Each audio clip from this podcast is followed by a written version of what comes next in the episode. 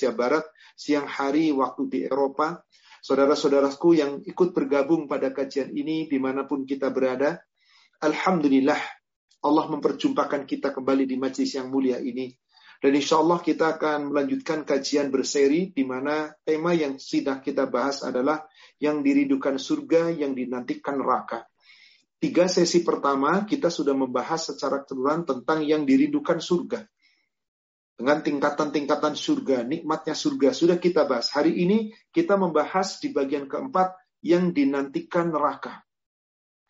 Kalau kita kemarin membahas yang dinantikan surga hanyalah orang-orang beriman yang telah mengucapkan dua kalimat syahadat, tapi ada yang masuk surga tanpa hisap, ada yang dihisap dulu secara ringan kemudian masuk surga, ada yang hisapnya berat tetap masuk surga, ada yang dihisapnya sangat berat tapi harus ke neraka dulu. Nah hari ini kita khusus bahas tentang yang dirindukan neraka. Berarti orang-orang yang masuk ke dalam neraka. Golongan orang yang ke neraka. Yang masuk ke surga sama sekali tidak ada bahasan orang kafir. Kecuali orang kafir yang meninggalkan kekafirannya menuju kepada Islam. Tapi kalau orang kafir yang mati dalam kekafiran, maka haram masuk surga. Berarti tempatnya adalah neraka. Saudaraku seiman, pada pertemuan pertama tentang yang dirindukan neraka, saya akan khusus membahas ayat-ayat hadis-hadis berkaitan dengan orang-orang kafir, yakni yang diyakini oleh sebagian besar orang Indonesia, jangan ngomong kafir, tapi katakanlah non-muslim. Apa pun namanya. Mau dikatakan kafir, mau dikatakan non-muslim, mau dikatakan apa pun. Mau orang Kristen, mau orang Katolik. Yang ini selama dia tidak pernah mengucapkan dua kalimat syahadat. Itulah orang yang Allah nyatakan kafir. Apa pun agamanya. Berarti selain orang Islam. Maka di dalam Al-Quran dinyatakan oleh Allah secara tegas, di dalam Al-Hadis dinyatakan oleh Rasul secara tegas, mereka penghuni neraka kekal di dalamnya selama-lamanya, haram masuk surga.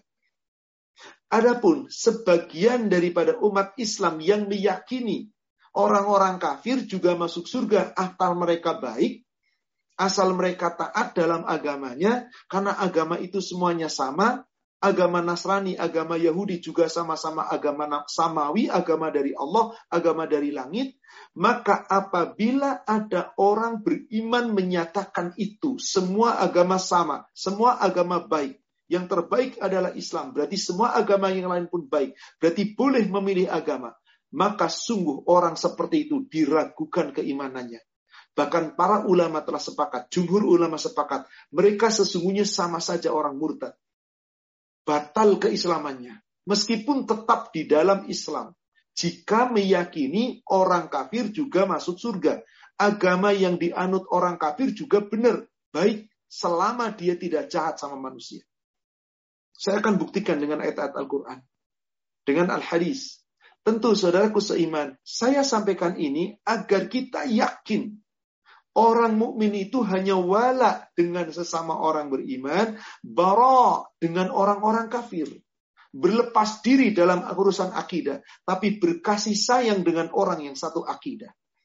Karena Allah telah nyatakan di dalam ayat Al-Quran puluhan ayat, bahkan kalau dijumlahkan 100 ayat lebih, yang menyatakan bahwa orang kafir itu pasti tempatnya di neraka amalnya, kebaikannya, hartanya, nggak ada gunanya. Sedikit pun infaknya yang diberikan di jalan untuk orang-orang beriman sekaligus. Membangun tempat ibadah orang beriman, apa pun nggak bernilai di hadapan Allah. Ini harus kita yakini, saudaraku sekalian. Maka insya Allah pertemuan pertama dari yang dirindukan neraka, khusus kita akan membahas golongan ini. Salawat serta salam semoga terlimpahkan tercurahkan kepada Nabi kita Rasulullah Muhammad sallallahu alaihi wasallam semoga tercurah kepada seluruh keluarga, sahabat dan seluruh pengikutnya hingga yaumil akhir. Saudaraku seiman, saat kita mengkaji dengan kajian ini, kita sedang menyampaikan kebenaran. Kita sedang berkata hak. Bukan kita sedang mencibir, menghina, mencela orang kafir. Maka silakan mereka. Tapi di sini kita berbicara urusan akidah. kita akan berbicara tentang bagaimana sikap Allah terhadap orang kafir dan bagaimana Allah perintahkan kita orang beriman bersikap terhadap orang kafir.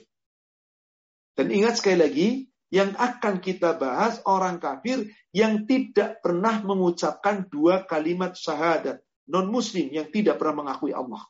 Apa pun agamanya. Maka secara umum orang kafir yang tidak pernah meyakini Allah itu ada tiga.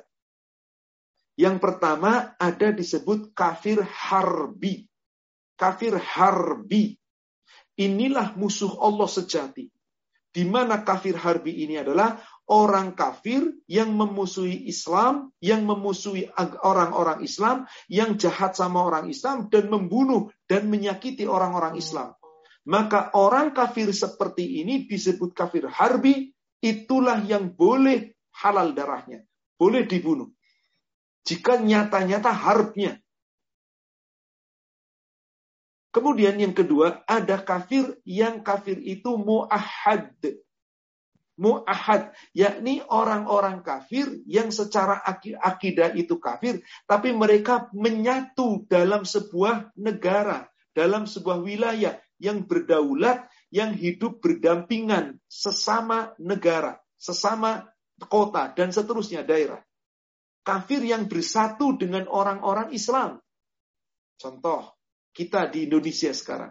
Meskipun mayoritas adalah orang Islam, tapi terkadang kita bertetangga dengan orang kafir. Bahkan rumahnya berdampingan, persis sebelah kanan kiri, depan belakang kita orang kafir. Mereka itu mu'ahad. Kita tidak boleh menyakiti mereka. Kita tidak boleh menghina mereka, tidak boleh mencela mereka, menghardik mereka, mengambil harta mereka. Harta mereka tetap dilindungi. Kenapa? Mereka kafir, tapi mereka tidak memusuhi orang Islam, tidak menyakiti orang Islam. Mereka pun baik terhadap orang Islam. Kita baik, hablum nas, tapi akidah tetap. Inilah kafir mu'ahad. Yang di mana kafir mu'ahad itu adalah kafir yang bersatu dengan kita. Di mana di negara yang berdaulat apakah di negara Islam sekalipun, bahkan di Arab Saudi, di sana ada orang kafir juga. Di Jeddah juga banyak orang kafir. Atau di Eropa yang mayoritas kafir, ada pula orang Islamnya. Orang kafir nggak boleh menyakiti orang Islam. Orang Islam pun tidak demikian, nggak boleh. Harus sama-sama, saling menghormati. Toleransi dalam kehidupan, bukan beragama. Dalam kehidupan punya hak hidup dan hak untuk dihormati dan dihargai. Maka berbisnis dengan mereka, berjual beli dengan mereka, saling bertetangga, saling memberikan hadiah halal. Yang ketiga, kafir zimmi. Kafir zimmi. Apa itu kafir zimmi? Kafir zimmi adalah orang-orang kafir yang tinggal di daerah lain, di negara lain, yang berkunjung berkunjung ke sebuah negeri yang aman, yang berdaulat, lalu mendapatkan jaminan keamanan. Ada orang kafir datang ke Indonesia, dapat visa, berarti sudah dapat jaminan keamanan dari pemerintah. Maka begitu ada di negara kita, bukan tetangga kita, bukan satu negara, bukan pula orang yang dekat dengan kita, tapi orang kafir dari luar datang ke kita, lalu bersatu dalam saat-saat tertentu. Para turis, para pejabat, orang-orang kafir yang diutus ke negara ini, atau siapa pun yang mereka adalah penduduk dari luar, tapi boleh masuk dalam perlindungan. Namanya kafir zimmi. Maka kafir zimmi haram dibunuh, haram didolimi, haram disakiti. Dosa besar muslim yang menyakiti kafir zimmi. Inilah kafir yang dimaksud non-muslim. Ada harbi, ada mu'ahad, ada zimmi. Maka kalau kafir ini bersatu dengan kita yang dua tadi, maka kita tidak boleh saling menyakiti dan tidak mendolimi. Wajib kita hormati dalam hablum nas. Ingat, bukan menghormati dalam urusan akidah, dalam urusan agama. Karena orang Islam dengan orang kafir wajib wala dan barok.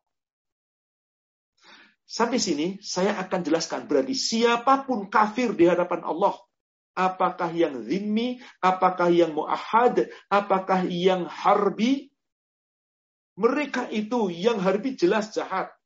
Yang zimmi dan yang mu'ahad boleh jadi baik, baik sekali. Tetap di sisi Allah mereka itu adalah kafir. Tempatnya adalah neraka jahanam.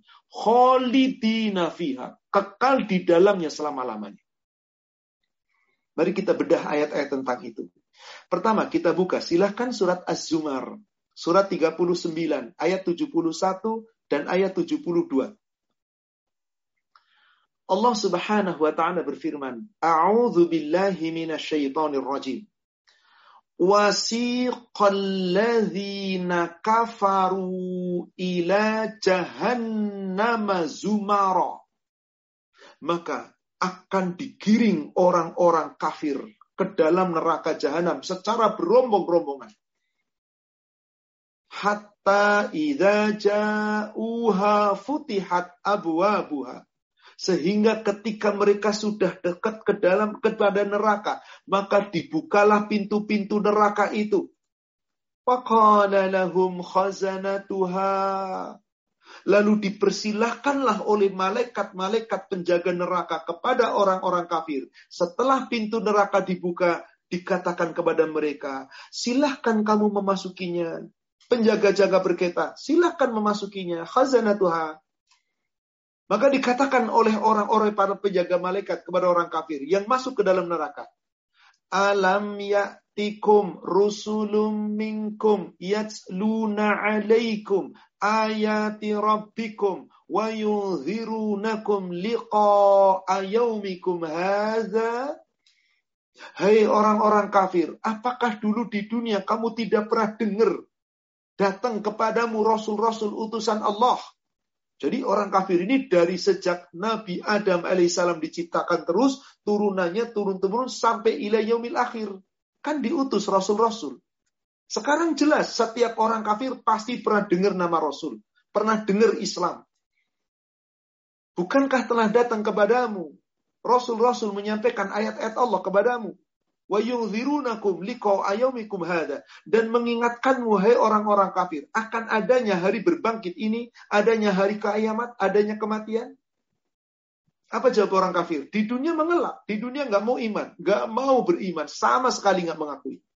Di saat mau dimasukkan ke dalam neraka, maka saat itu dia baru menjawab, bala, konu bala, benar. Di dunia aku tahu ada Islam, tahu bahwasanya ada Nabi Muhammad orang Islam, tahu ada Al-Quran, tahu ada agama Islam. Tapi mereka menutup untuk menerima Islam karena cintanya dengan dunia. Maka dikatakan, walakin haqqat kalimatul azab alal kafirin. Maka sudah pasti dan tetap ketetapan Allah tentang azab untuk orang-orang kafir. Maka saat itu dikatakan di ayat ke-72-nya, "Qila dkhulu abwaab jahannam khalidina fiha." Fabi samathwal mutakabbirin. Dikatakanlah kepada mereka, masukilah neraka-neraka jahanam itu. Masukilah kamu, kekal di dalamnya selama-lamanya. Itulah seburuk-buruk tempat tinggal. Siapa? Orang yang menyombongkan diri. Tidak pernah mau mengakui Allah padahal yang menciptakan dia adalah Allah. Dia diciptakan Allah. Dikasih rizki, dikasih nikmat, dikasih tubuh sempurna, diberikan semua dunia. Tapi dia tidak pernah mengakui Allah. Bahkan mengakui Tuhan selain Allah. Maka orang-orang kafir seperti ini, sehebat apa pun di dunia, sebaik apa pun di dunia, sedermawan apa pun di dunia dengan hartanya, dan punya anak-anak seperti apa pun hebatnya, tidak bernilai sedikit pun di hadapan Allah. Surat Ali Imran, surat 3, ayat 10, Allah subhanahu wa ta'ala berfirman, Innalladzina kafaru. Sesungguhnya orang-orang kafir itu. Lan tughniya anhum amwaluhum wala aulatuhum minallahi syai'ah. Sesungguhnya orang-orang kafir itu Ingat sekali lagi saudaraku sekalian yang sedang kita bahas dalam ayat-ayat ini adalah orang kafir yang tidak pernah mengakui Allah yang lisannya tidak pernah mengucapkan dua kalimat syahadat. Baik itu yang harbi, baik itu yang mu'ahad, baik itu yang zimi, semuanya. Mereka itu, kata Allah, apabila mereka punya kekayaan, kekayaan sehebat apa pun, punya anak keturunan sebaik secerdas apa pun, maka tidak ada gunanya sedikit pun semuanya itu di hadapan Allah. Gak bisa untuk menebus dosa-dosanya untuk Allah. Tidak ada gunanya sedikit pun. Kalau Allah sudah tetapkan azab, maka azab itu tidak bisa ditebus dengan harta, anak, dan keturunan. Wa ulaikahum waqudun nar. Orang-orang kafir itu sudah Allah tetapkan menjadi bahan bakar api neraka. Orang kafir sudah ditetapkan oleh Allah menjadi bahan bakar api neraka. Ayat ini Allah ulangi lagi di surat yang sama di ayat 116. Kalau yang namanya bahan bakar berarti tetap ada di sana. Maka orang kafir itu penghuni neraka yang kekal di dalamnya. Ali Imran ayat 116. Mirip dengan ayat 10. Innalladzina kafaru lan tughniya anhum amwaluhum wala auladuhum minallahi syai'ah. Sama persis dengan ayat 10 tadi. Orang-orang kafir itu sesungguhnya mau harta kekayaannya berapa banyaknya. Anak-anaknya hebat, kaya apa, soleh, pinter semua katakanlah. Islam semua anaknya katakanlah. Tapi di sisi Allah nggak ada gunanya sedikit pun nggak bisa menolak dari azab Allah. Kalau tadi dikatakan ula ikawakudunar, mereka itu adalah penghu, apa bahan-bahan mereka, tetapi di ayat ini dikatakan wa ula ika ashabun nar hum fiha khalidun. Mereka itu adalah penghuni-penghuni neraka, sahabatnya neraka, sudah tetap di sana, kekal di dalamnya selama-lamanya. Jelas ayat ini. Lalu bagaimana kalau orang kafir itu kekayaannya hendak dijadikan untuk menebus dosanya agar gak masuk neraka? Tidak diterima. Dalam sebuah hadis yang diriatkan oleh Imam Muslim dari Anas bin Malik tersebut dalam kitab Sahih Muslim di hadis nomor 2400. Anas bin Malik mengatakan, "Anna Rasulullah sallallahu alaihi wasallam qaal" bahwasanya Rasulullah sallallahu alaihi wasallam bersabda, yuqalu lima kafirin lil kafirin nanti pada hari kiamat ketika orang-orang kafir itu digiring ke neraka hendak dimasukkan ke dalam neraka maka dikatakanlah kepada orang-orang kafir yaumal kiamat nanti di saat hari kiamat aro'aita wahai orang-orang kafir bagaimana pendapatmu? Lau kana laka mil'ul arbi zahaban seandainya aku berikan untukmu dan kamu memiliki emas sepenuh bumi. Lalu apa? Akun tetap tadi bihi Maukah emas sepenuh bumi itu kamu gunakan untuk menebus dosamu, yakni agar tidak masuk neraka? Jadi ini dialog pertanyaan Allah nanti di akhir di saat orang kafir hendak dimasukkan ke dalam neraka. Hei orang kafir, bagaimana pendapatmu? Kalau aku berikan kepadamu dan ada padamu emas sepenuh bumi, lalu aku serahkan emas sepenuh bumi kepadamu, mau nggak emas itu kamu gunakan untuk menebus dosamu agar nggak masuk neraka? Kira-kira gimana orang kafir? Di dunia ngejar emas sepenuh bumi, boro-boro sepenuh bumi. Di dunia ngejar harta, kekayaan, kedudukan dunia di akhirat dikasih emas sepenuh bumi. Maukah emas itu sepenuh bumi diserahkan lagi kepada Allah untuk menebus dosamu agar nggak masuk neraka? Apa jawaban orang kafir? Dapat tawaran dari Allah itu. Qul. Maka mereka mengatakan, Naam. Iya, mau. Tentu saja. Aku serahkan emas sebesar bumi. Yang penting aku nggak masuk neraka. Apa jawab Allah? Fayuqal maka dikatakanlah lahu kepada orang kafir tadi qad su'iltu aisara min zalik hai orang kafir dahulu di dunia aku hanya minta yang lebih ringan dari itu aku enggak minta harta kekayaanmu aku cuma minta ucapkanlah olehmu la ilaha illallah Jangan menyekutukan Allah. Sembah Allah. Akui Allah sebagai penciptamu. Aku cuma minta itu, gak minta emas sebesar bumi.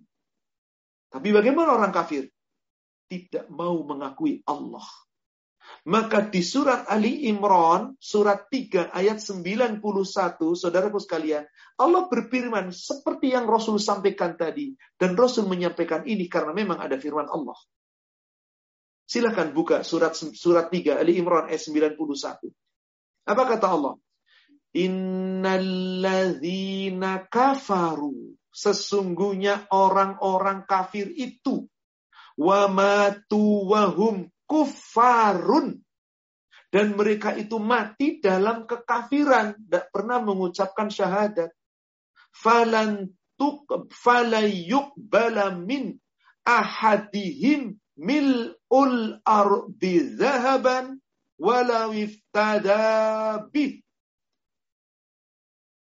Sesungguhnya orang kafir itu kalau dia mati dalam kekafiran lalu dikatakan oleh Allah gak akan diterima tebusan darinya meskipun menebus dirinya dengan emas sepenuh bumi. Seandainya dia ingin menebus dosanya dengan emas sepenuh bumi.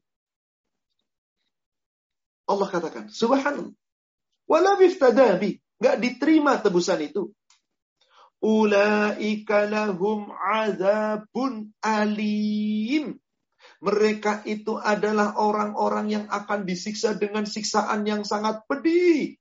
Wa lahum min nasirin. Dan mereka tidak akan mendapat pertolongan. Karena tidak punya penolong. Nggak akan ditolong Allah. Karena yang bisa menolong meluarkan dari neraka hanya Allah. Dan Allah tidak akan menolong. Maaf. Bukankah orang kafir saudara kita sesama manusia Bani Adam dari kalangan agama tertentu nebus dosa gampang datang ke pastor ngasih duit tebus dosa, ngaku dosa. Si pastor ngomong apa? Gembala yang sesat. Tuhan Bapak sudah mengampunimu. Enak bener. Tuhan Bapak sudah mengampuni. Dari mana Anda mengatakan itu? Iya di dunia oleh si pastor diampuni. Kata pastor. Kata Allah. Boro-boro cuman uang sejuta, dua juta, seratus juta, satu miliar, satu triliun. Emas sebesar bumi, saudara sekalian. Sesuatu yang gak masuk akal. Tapi Allah nyatakan ini. Berarti orang kafir tidak ada gunanya di sisi Allah.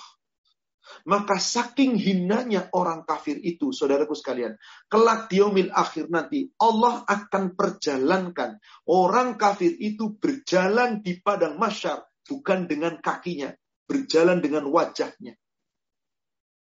Kalau kita pakai akal, Ustaz, bagaimana ada orang berjalan dengan wajah?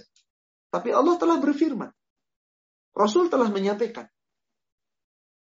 Di hadis yang berikutnya di dalam kitab Sahih Muslim tadi dari Anas bin Malik, ada seorang laki-laki bertanya kepada Rasulullah SAW ketika Rasul menyampaikan orang kafir akan ditelengkupkan di neraka dan berjalan nanti menuju neraka dengan wajah di bawah. Harusnya kaki yang di bawah. Ini wajah, berjalan dengan wajahnya.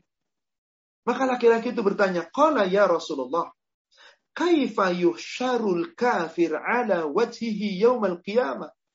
Bagaimana caranya orang kafir kok berjalan pada hari kiamat dengan wajahnya? Kok jalan pakai wajah? Kan aneh. Kenapa? Akal kita nggak sampai, Pak. Jalan itu pakai kaki. Menurut kita. Wong betapa banyak kok orang-orang yang latihan. Jalan pakai tangan, turun tangga sekian ratus anak tangga bisa kok. Apalagi Allah perjalankan dengan wajahnya, menandakan hinanya luar biasa. Wajah yang selalu tampil gagah di depan, tampil tidak pernah tunduk, seakan-akan hebat. Nanti dihinakan oleh Allah. Maka saat Rasulullah mendapat, mendapatkan pertanyaan tadi, Qala Rasul menjawab, "Alaysa alladhi amshahu ala rijlaihi fit dunya qadiran ala ayyumshiyahu ala wajhihi yaumal qiyamah?" Bukankah Allah yang telah menciptakanmu dan menciptakan mereka orang kafir berjalan di muka bumi dengan kedua kakinya. Allah mampu memperjalankan mereka dengan wajahnya pada hari kiamat? Mendengar kata-kata itu, kota ada yang bertanya berkata kepada Rasulullah, kota ada, Bala wa izzati Rabbina. Benar wahai Allah, demi kekuasaan Rabb kami, Allah mampu menjadikan orang-orang kafir berjalan di atas wajahnya.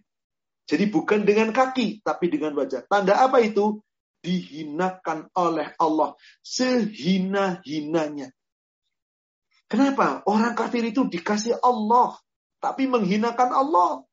Allah punya anak, nggak ada Allah, adanya Tuhan yang lain selain Allah. Kan subhanallah, kayak apa penghinanya? Tapi orang kafir itu tetap dimaafkan oleh Allah di dunia. Apa buktinya? Tetap dikasih, dikasih, dikasih. Apakah Allah maafkan nanti di akhir? Maka dalam kitab Sahih Muslim tersebut di hadis 2398 dari Abdullah bin Qais. Abdullah bin Qais mengatakan, Qala Rasulullah sallallahu alaihi wasallam telah bersabda Rasulullah sallallahu alaihi wasallam, "Ma ahadun asbara ala adan yasma'uhu minallahi ta'ala." tidak ada yang lebih sabar mendengar ejekan-ejekan selain Allah Ta'ala. Allah itu dihina loh orang-orang kafir, gak dianggap. Padahal dia yang menciptakan, dia yang memberi, dia yang akan mematikan. Gak dianggap, gak pernah disebut nama Allah. Gak diakui, malah ada Tuhan selain Allah. Berarti kan gak dianggap. Betapa sabarnya Allah dihina demikian padahal Allah yang menciptakan. Coba bagaimana antum? Bapak Ibu ngasih bantuan ke orang, dihina Anda yang ngasih bantuan, kira-kira dikasih enggak? Putus. Tapi Allah betapa sabarnya. Maka tidak ada yang mampu sabar sebagaimana sabarnya Allah tabaraka wa ta'ala.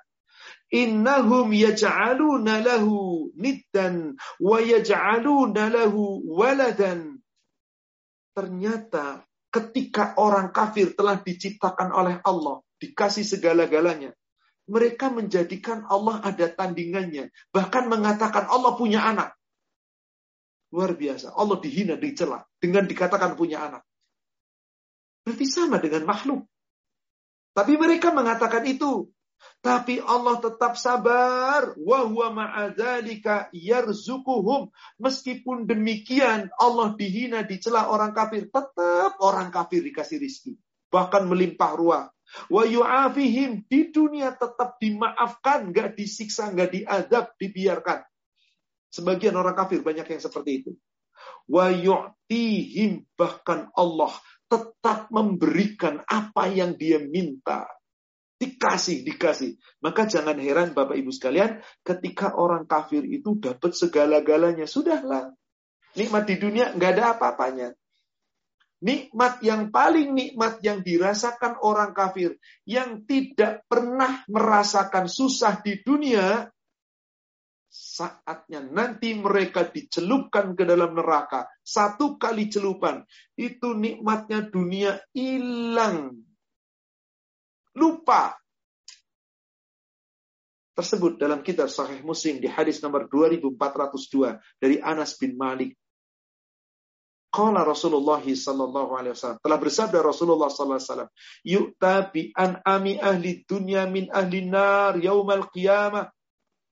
Nanti akan didatangkan orang yang kafir di dunia, yang hidupnya paling nikmat, gak pernah susah, nikmat terus, triliunan dolar dikuasai. Paling nikmat di dunia, tapi masuk ke dalam neraka. Dan nerakanya paling ringan. Paling ringan bagi orang kafir.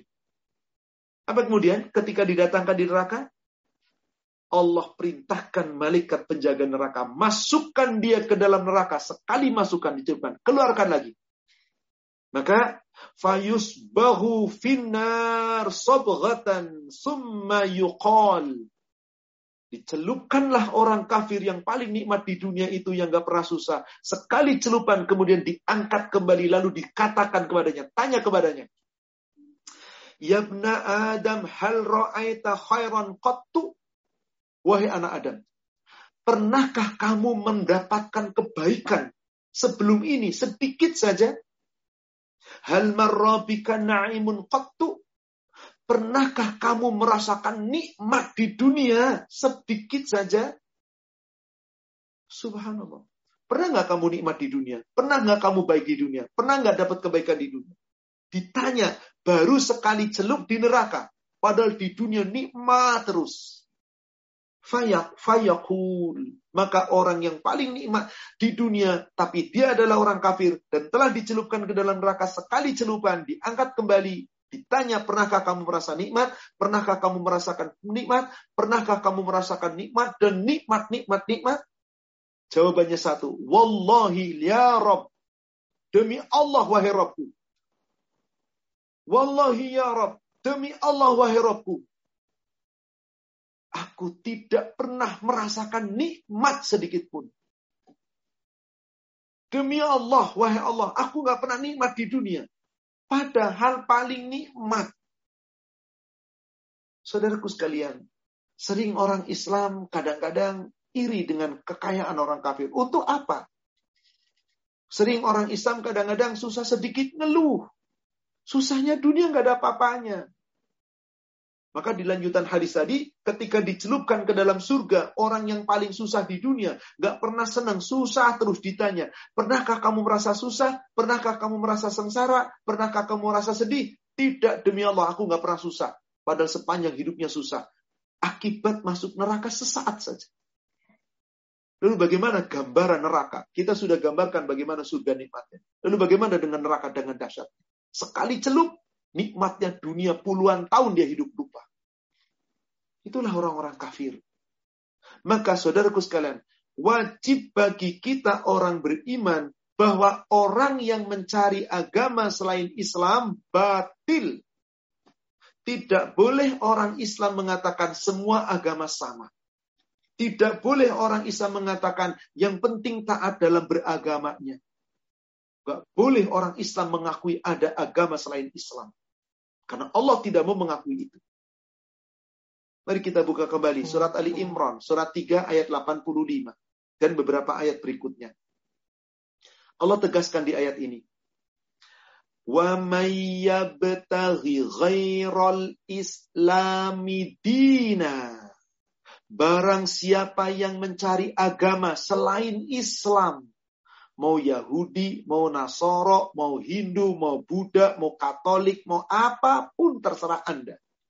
Selain dia mencari Islam, berarti agamanya non-muslim. Selain Islam, berarti kafir. Maka orang yang mencari agama selain Islam di dunia ini, apa pun agamanya, fala yuqbala minhu. Agama yang dianutnya itu tidak akan diterima. Artinya konsekuensinya semua amal yang dilakukan dalam beragamanya itu selain Islam nggak dikabul oleh Allah, nggak diterima. Wahwa fil akhirati minal khasirin. Maka orang-orang yang mencari agama selain Islam, mereka itu adalah orang-orang yang di akhirat adalah orang yang paling rugi. Orang yang paling rugi. Maka Allah bertanya kepada mereka orang-orang kafir. Ada pula orang yang tadinya Islam malah kafir murtad. Allah bertanyakan di ayat 86. Kaifa yahdillahu qauman kafaru ba'da imanihim. Bagaimana mungkin Allah bisa memberikan Allah akan memberikan petunjuk kepada orang yang tadinya adalah beriman, kafir setelah beriman. Wa syahidu anna rasulah haqqun wa ja'ahumul bayyinat dan mereka menyaksikan rasul itu hak, benar utusan Allah dan telah datang kepada mereka keterangan-keterangan, tapi mereka kafir. Wallahu la yahdil qawmal. Itu orang zalim, Allah nggak akan memberi petunjuk kepada mereka. Lalu apa jawab balasan orang kafir itu? Ulaika jazauhum anna alaihim laknatallah. Balasan mereka, orang-orang kafir yang tidak pernah mengakui Allah beragama selain Islam. Mereka itu balasannya adalah laknat Allah wal malaika dan laknat dari para malaikat. Wan nasi ajma'in dilaknat oleh seluruh manusia. Dilaknat oleh Allah dilaknat oleh malaikat dilaknat oleh seluruh manusia. Meskipun di dunia orang kafir merasa hebat bahkan sering melaknat orang orang beriman. Tapi nanti di akhir mereka yang akan dilaknat selaknat-laknatnya Berapa lama mereka dalam laknat itu? Berapa lama mereka di neraka itu? Dalam laknat Allah, malaikat dan manusia semuanya. Kholidina fiha. Kekal selama-lamanya di dalam neraka. La yukhaffafu anhumul adab. Azab mereka di neraka tidak diringankan sedikit pun. Walahum yudhurun. Mereka tidak diberi penangguhan. Diazab terus. Disiksa terus. Akhirnya apa yang terjadi? Pasti orang-orang kafir itu pengen keluar dari neraka. Bagaimana mungkin tidak pengen keluar? Wong disiksa terus kok. Apakah mereka bisa keluar dari neraka? Meskipun mereka menebus dengan kekayaan? Tadi di hadis nomor 2400 musim telah dikatakan, ingin menebus dengan emas sepenuh bumi. Di surat Ali Imran ayat 91 mengatakan, menebus dengan sepenuh bumi. Ada yang lebih dahsyat daripada sepenuh bumi, Pak. Surat 5, surat Al-Ma'idah, kita buka ayat 36 dan ayat 37. Surat 5, surat Al-Ma'idah, ayat 36 dan ayat 37. Allah Subhanahu wa taala berfirman, Innalladzina kafaru. Sesungguhnya orang-orang kafir. Lau anna lahum ma fil ardi jami'a. Sekiranya Allah memberikan kepada mereka, untuk mereka seluruh dunia dan seisinya. Seluruh dunia dan seisinya. Wa mithlahu ma'ahu ditambah lagi untuknya seluruh dunia dan seisinya lagi. Berapa dunia saudaraku sekalian? Dua dunia dan seisinya Allah berikan hanya untuk satu orang kafir. Maka saudaraku seiman, ketika Bapak Ibu membaca majalah, kenapa ya 100 orang terkaya di dunia kafir semua kebanyakan, orang Islam cuma sedikit. Gak usah ngiri kekayaan mereka nggak mungkin menguasai dunia dan seisinya. Alah, cuman berapa triliun, triliun, triliun dolar, cuman berapa ton emas. Ini dua dunia, saudaraku sekalian. Satu dunia Allah berikan, satu dunia ditambahkan lagi Allah berikan, bukan untuk dikuasai olehnya, tapi Allah katakan, liyaqtadu bihi min azabi yaumal yaumil qiyamah dua dunia yang Allah berikan kepada orang kafir itu dipakai untuk menebus dosanya agar tidak diazab pada hari kiamat, agar gak masuk neraka. Kalau tadi satu dunia, Pak, ini dua dunia, saudara sekalian. Apakah diterima? Matukubbila minhum. Gak diterima tebusan itu dari mereka. Walahum adabun alim. Mereka dapat adab yang sangat pedih. Ustadz, gak kekal tuh, cuman pedih. Lihat ayat 37-nya. Ketika orang kafir itu tadi dikatakan tidak diringankan adabnya, tidak diberi tangguh, terus menerus diadab, pastinya kan kepengin keluar. Maka dikatakan di ayat yang ke-37-nya, yuriduna ayyahruju minan nar. Orang-orang kafir yang kekal di neraka di azab itu ingin sekiranya bisa keluar dari neraka. Keluar, keluar, keluar dari neraka wama hum bi kharijina minha. Mereka sekali-kali tidak akan mampu dan tidak akan bisa keluar dari neraka itu. Walahum azabum muqim. Ini dia saudaraku sekalian. Ayat yang mengatakannya. Mukim. Kekal. Selamanya. Lalu ada orang Islam mengatakan, orang kafir juga masuk surga. Silahkan Anda berargumen. Allah mengatakan demikian. Demi Allah, saya yakin seyakin-yakinnya. Berdasarkan ayat Al-Quran, Al-Hadis-hadis yang sahih, orang kafir nggak bisa keluar dari neraka. Ada yang mengatakan bisa, terserah Anda. Silahkan berdoa, silahkan berargumen dengan apa pun. Tapi Allah sudah menyatakan dengan tegas. Kenapa mereka tidak bisa keluar dari neraka? Karena mereka diharamkan oleh Allah surga. Siapa itu? Orang kafir. Semua yang musyrik yang tidak pernah mengakui Allah. Apakah dari kalangan ahli kitab, orang Yahudi, orang Nasrani, atau apa pun agamanya yang tidak pernah mengakui Allah. Coba kita lihat. Suratnya masih surat yang sama, surat Al-Ma'idah, ayat ke-72. Allah subhanahu wa ta'ala berfirman, Laqad kafaralladzina qalu. Sungguh telah kafir orang yang berkata, Innallaha huwal masih ibnu Maryam. Jadi orang yang mengatakan Isa putra Maryam itu adalah Tuhan, anak Tuhan, Trinitas tiga yang satu, satu jadi tiga dan seterusnya. Allah nyatakan kafir. Jangan ngomong kafir dong. Allah yang mengatakan kafir. Tapi maaf, bukan berarti kita orangnya eh, kafir, kafir. Tidak boleh, jangan. Bukan. Ini ayat, Allah sedang menilai mereka itu kafir. Kita pun harus menyatakan dia kafir. Bukan berarti kita ngomong kafir, kafir. Tidak, tidak. Tetap kita harus baik kalau dia mu'ahad, kalau dia dimi. Tetap kita hormati sebagai manusia. Punya hak. Tapi Allah katakan, siapa pun dia, dinyatakan apa pun dia, tetap dia itu kafir apabila mengatakan ada Tuhan selain Allah. Waqala al-Masih ibn Maryam. Uh, waqala al-Masih. Dan Isa al-Masih sendiri berkata, Ya Bani Israel, hai Bani Israel. Yani anak keturunannya Nabi Yakub. I'budullah Rabbi wa Rabbakum. Sembahlah Allah. Allah itu Rabbu dan Rabbmu. Jangan sembah aku. Jangan katakan aku salah satu dari Allah, Tuhan. Jangan katakan aku itu Tuhan, anak Tuhan. Jangan, jangan. Allah itulah Tuhanku, sembah dia. Dia Tuhanku, dia Tuhan. Itu Nabi Isa mengatakan demikian. Innahu mayyushrik billah. Maka sesungguhnya siapa yang menyekutukan Allah. Yang dimaksud menyekutukan Allah. Orang yang tidak pernah mengakui Allah. Kafir, non-muslim, apa pun agamanya. Berarti dia menyekutukan Allah. Faqad harramallahu alaihi jannah. Allah haramkan atasnya surga. Wa. Tempatnya hanyalah satu, neraka. Wa min ansar. Mereka tidak akan dapat pertolongan. Zolim sudah mengatakan Allah punya anak. Sudah mengatakan ada Tuhan selain Allah. Bahkan tidak mengakui Allah sebagai pencipta. Selama orang kafir itu tidak mau kembali ke jalan yang benar, kafir selamanya, maka haram masuk surga. Allah yang mengatakan, berarti kekal di dalam neraka selama-lamanya. Saudaraku seiman, jangan pernah percaya dengan omongan orang-orang yang ngawur tanpa dalil. Yang berani mengatakan mereka sama, yang penting agamanya baik, bla bla bla bla bla. Orang yang gak belajar ilmu agama, apalagi gak baca Quran, gak baca hadis, pasti percaya.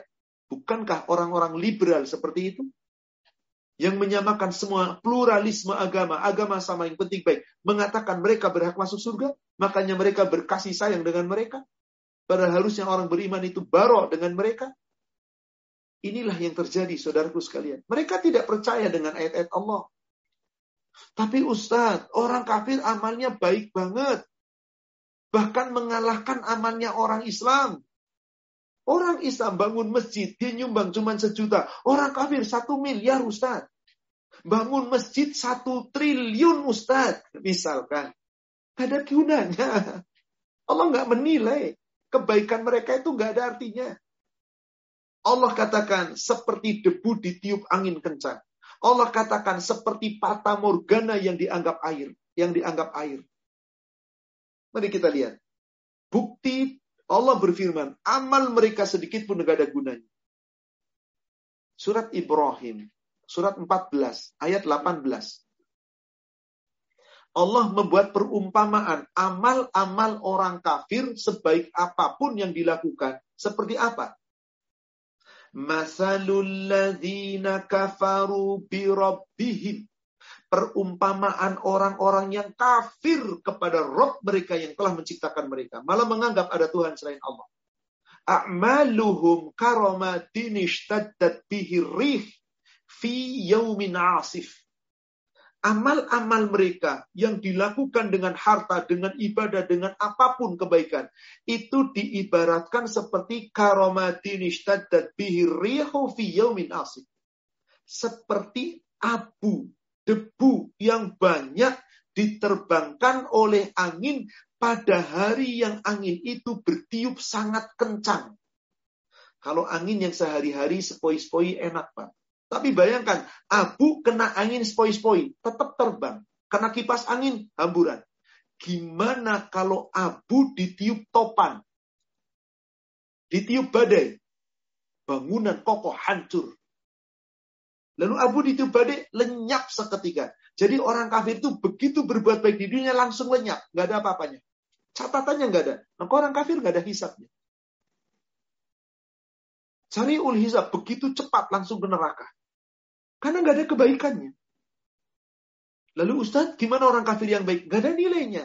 Ya mereka hanya mendapatkan tingkatan neraka yang lebih ringan daripada yang lain. Tapi tetap amalnya nggak ada gunanya.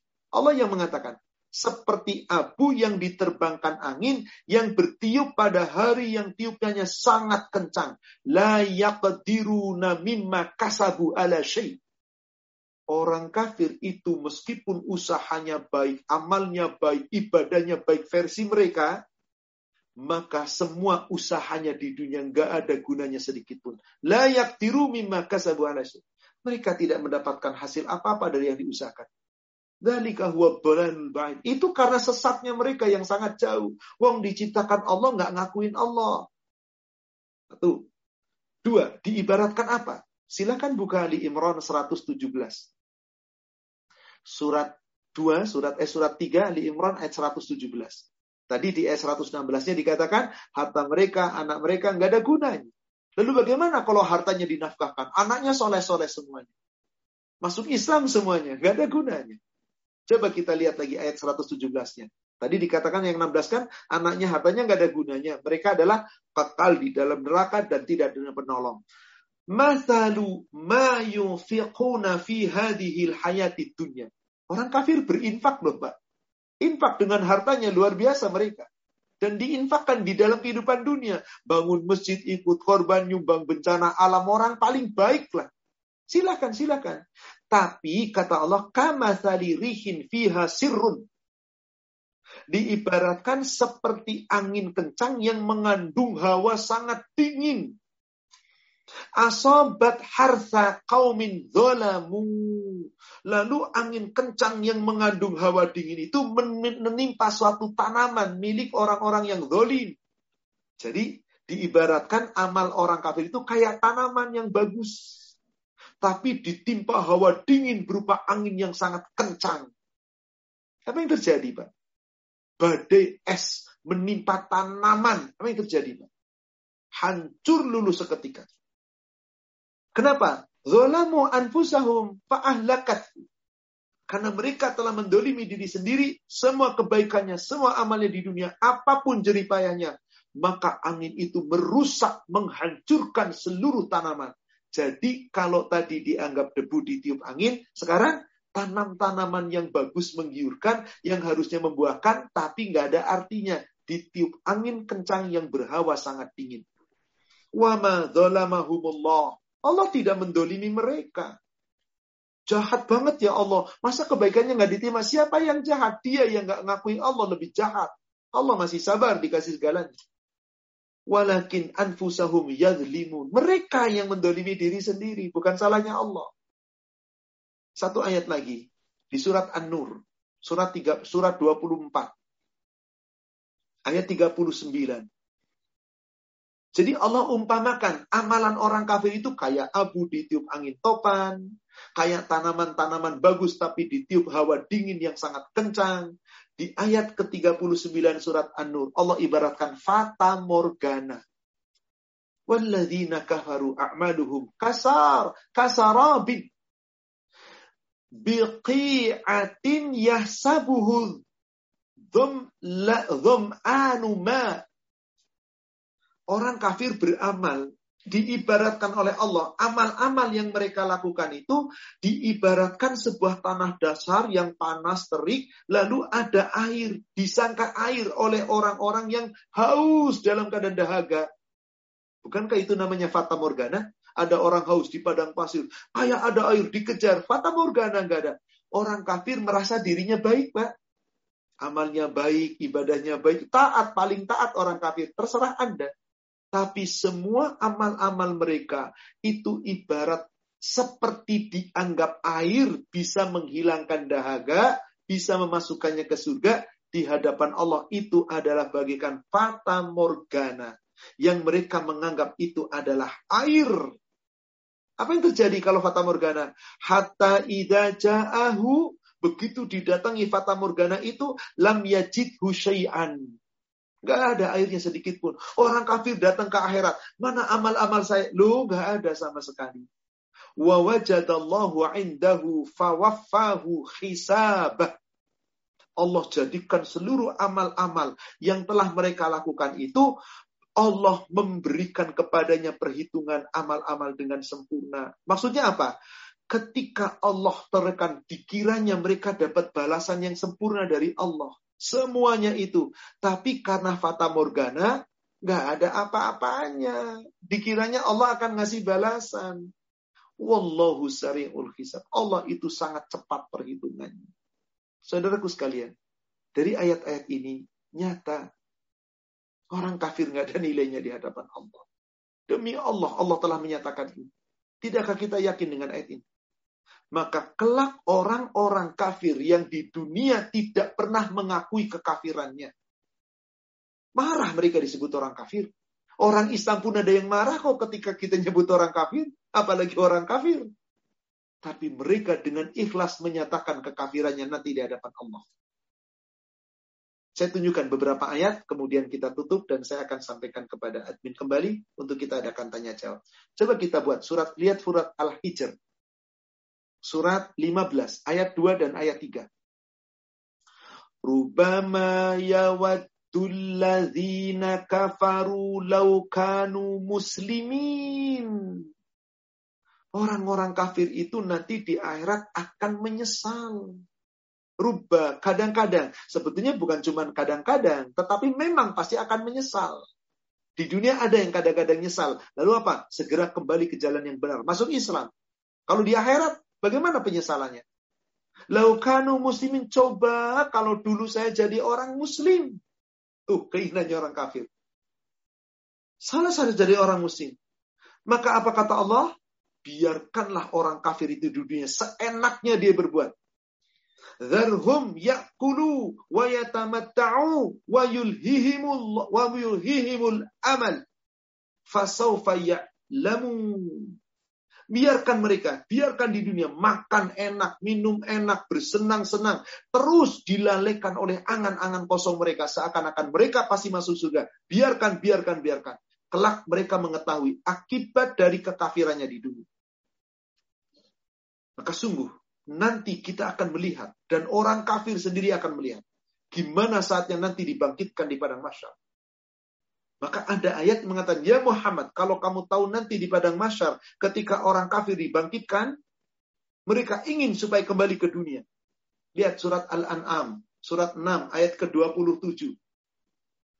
Allah subhanahu wa ta'ala berfirman, ولو ترى إذ وقفوا على النار وقالوا يا ليتنا نرد ولا نكذب بآيات ربنا Udah di akhirat ngomong. Ini orang kafir.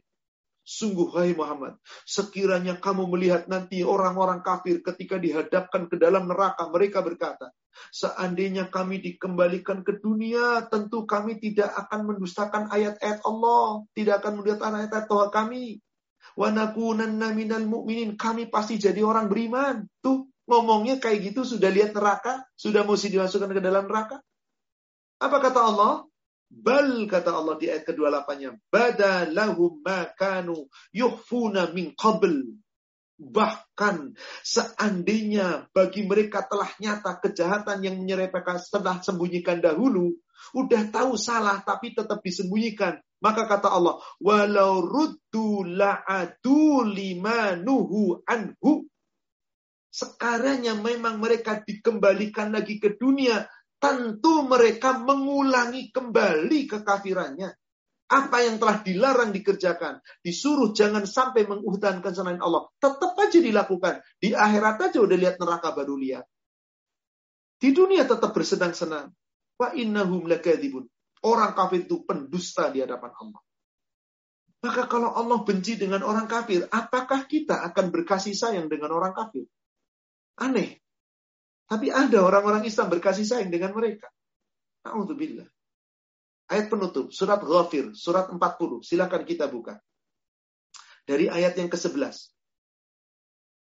Di saat orang, atau dari ayat yang ke-10. Di saat orang-orang kafir itu nanti dikumpulkan di padang masyar, dipanggil mereka oleh Allah, diserukan kepada mereka oleh para penyeru, yakni para malaikat yang diperintahkan Allah. Innal ladzina kafaru yunadawna Maka orang-orang kafir di saat dibangkitkan di padang masyar, ketika mereka hendak digiring ke neraka, diseru kepada mereka, dipanggil kepada mereka. Apa kata Allah? La maktullahi akbar min maktikum anfusakum. Sungguh kebencian Allah sangat besar dibandingkan kebencianmu terhadap dirimu sendiri. Orang kafir itu benci banget dengan kekafirannya nanti ketika di akhirat. Kenapa? Dia tidak menyangka akan dapat neraka. Maka kalau Bapak Ibu membaca surat An-Naba, surat 78 di ayat paling terakhir, ayat 40, Inna anzarnakum azaban qariba yauma yanzurul mar'u ma qaddamat yada wa yaqulul kafiru ya laitani kuntu turaba. Allah sudah ngasih peringatan ada adab yang dekat. Ketika nanti manusia diperlihatkan apa yang telah diperbuat di dunia, Orang kafir cuma satu perkatanya. Aduhai celaka, coba dulu di dunia aku jadi tanah, nggak pernah jadi manusia. Jadi menghinakan diri jadi tanah saja. Kebenciannya luar biasa kepada dirinya. Apa kata Allah di ayat ini? Kebencian Allah terhadap kamu, hei orang kafir, lebih besar dari kebencianmu kepada dirimu sendiri. Kenapa? Ituz'auna ilal iman fatakfurun. Yaitu ketika di dunia kamu dipanggil, disuruh, hayo beriman, hayo beriman, hayo beriman, tinggalkan kekafiranmu. Kamu milih kafir. Kamu milih kafir, mengingkari iman. Maka di situ, setelah diperlihatkannya neraka, dan mereka akan dimasukkannya ke dalam neraka, bahkan telah masuk ke dalam neraka, orang kafir berkata di hadapan Allah. Ayat 11-nya. Qalu. Mereka mengatakan, wahai Rob kami, amatanasnataini wa ahyana wa ahyaitanasnataini. Wahai Allah, Engkau telah mematikan aku dua kali. Wahai Rob kami, Engkau telah menghidupkan pula kami dua kali. Mematikan dua kali. Dulu mati sebelum ada, mati di kubur, berarti dua kali. Menghidupkan dua kali. Hidup di dunia dan hidup di akhirat. Dua kali. Fa'tarafna bina fahal ila khurujim min sabil Wahai Rob kami, sekarang kami mengakui dosa kami. Bahwa kami betapa besar dosanya nggak pernah mengakui engkau sebagai Rob. Engkau yang menciptakan, engkau yang memberi iman. Aku tidak pernah mengakui. Kami mengakui dosa-dosa kami. Ya Allah, adakah jalan untuk keluar dari neraka? Kami ingin kembali ke dunia. Kira-kira dikasih jalan dah? Kenapa sampai begitu benci kepada dirinya orang kafir? Bahkan kebencian Allah lebih dahsyat. Dijawab oleh Allah di ayat ke-12-nya. Zalikum bi annahu idza tu'iyallahu wahdah kafartum. Karena orang kafir itu cuma satu penyesalannya. Di dunia disuruh beriman kepada Allah. Hayo seru Allah yang satu. Allah itu ahad, esa, tunggal. Mari beragama Islam. Jangan dengan agama yang lain. Mereka tetap milih kafir. Salahnya sendiri. Wa iyyushrik bihi tu'minu. Giliran ada orang-orang menyekutukan Allah, beribadah kepada selain Allah, beragama selain Islam, kamu senang tu'minu. Ya apa? Kamu percaya ini dia nih agama yang selain Islam. Sama Islam bencinya luar biasa. Itulah penyebabnya. Fal hukmu lillahi al-aliyil kabir. Maka hukum itu saat itu hanyalah milik Allah Allah yang maha tinggi dan Allah yang maha besar. Inilah saudaraku sekalian, bahwa mereka menyesal, menyesal, menyesal. Maka orang-orang kafir tidak pernah akan ditunda azabnya. Mereka tidak akan dibinasakan. Gak mati di neraka, tapi gak hidup di neraka. Dan terus menerus dan tidak pernah diringankan azabnya. Maaf, saya tambahkan satu ayat lagi. Surat Fatir yakni surat 35. Ayat yang ke-36. Walladzina kafaru dan bagi orang-orang yang kafir lahum naru jahannam. Mereka udah Allah sediakan neraka jahanam. Jadi kalau orang kafir jahanam, jahanam, jahanam. Memang tempatnya hanya jahanam. La yuqda' alaihim fayamutu. Tidak ditunda atas mereka apa namanya eh, kebinasaannya. Mereka tidak dibinasakan. Maksudnya apa? Sebetulnya diazab, diazab, diazab terus menerus, tapi nggak mati, nggak binasa. La yamutu fiha wa la yahya. Tidak dibinasakan oleh Allah sebagian. Dan di sini dikatakan, tidak pula wayamutu. Tidak pula dimatikan. Mereka nggak mati. Mereka tidak ditunda azabnya dan tidak dibinasakan sampai dia mati. Wala anhum adabiha dan mereka tidak diringankan azabnya sedikit pun. Kadzalika najzi kafur. Itulah balasan tiap orang-orang yang kafir, yang sangat-sangat kafir, yang tidak pernah mengakui Allah. Maka orang-orang kafir pasti teriak-teriak nanti di dalam neraka. Teriak-teriak kamu. Nyesel, nyesel, nyesel. Maaf saya tambahkan satu ayat lagi di ayat 37-nya. Wahum yastarihuna fiha. Mereka orang-orang kafir itu ketika sudah berada di dalam neraka, berteriak di dalam neraka. Berteriak kencang-kencang dalam neraka. Satu yang diinginkan. Rabbana akhrijna. Ya Allah ya Rabb kami. Keluarkan kami dari neraka ini. Kembalikan kami ke dunia. Na'mal salihan ghairal ladhi kunna na'mal. Kami nanti akan jadi orang muslim. Kami beramal soleh. Kami tidak beramal seperti amal kekafiran yang dulu aku lakukan. Awalam nu'amirkum ma yatazakkaru fihi man kadzab man tazakkara waja'akumun nadir. Hai orang kafir, apa dulu di dunia belum pernah datang kepadamu? Bukankah kamu telah dipanjangkan umurmu dan bukankah dulu telah ada peringatan-peringatan kepadamu bahwa ada agama yang hak tapi kamu menolak? Fadhuku fama lidzalimina min nasir. Rasakan azab neraka. Maka orang kafir itu pasti dolim dan tidak akan punya penolong. Dari ayat ini, saudaraku seiman, yakinlah dengan akidah yang hak. Batil seluruh agama selain Islam. Batil seluruh sesembahan selain Allah. Lenyap semua perbuatan kebaikan orang kafir tidak dinilai sedikit pun. Meskipun ada sebagian orang yang mengaku beriman, meyakini orang kafir bisa masuk surga kalau orangnya baik. Wallahu alam. Demikian saudaraku seiman yang bisa kami sampaikan pada kesempatan malam hari ini berkaitan dengan golongan yang dinanti neraka. Yang paling utama satu adalah orang-orang kafir. Kafir yang tidak pernah mengucapkan dua kalimat syahadat. Wallahu a'lam. Saya serahkan kembali kepada admin. Silakan. Alhamdulillah. Terima kasih Ustaz. khair. Eh, sudah banyak pertanyaan yang masuk. Eh, saya ingatkan kembali jika ingin bertanya langsung silakan raise hand. Nanti kita akan eh, beri giliran. Baik, eh, sebetulnya saya ada pertanyaan sendiri tapi nanti ya kalau di akhir aja kalau ada kesempatan. Baik.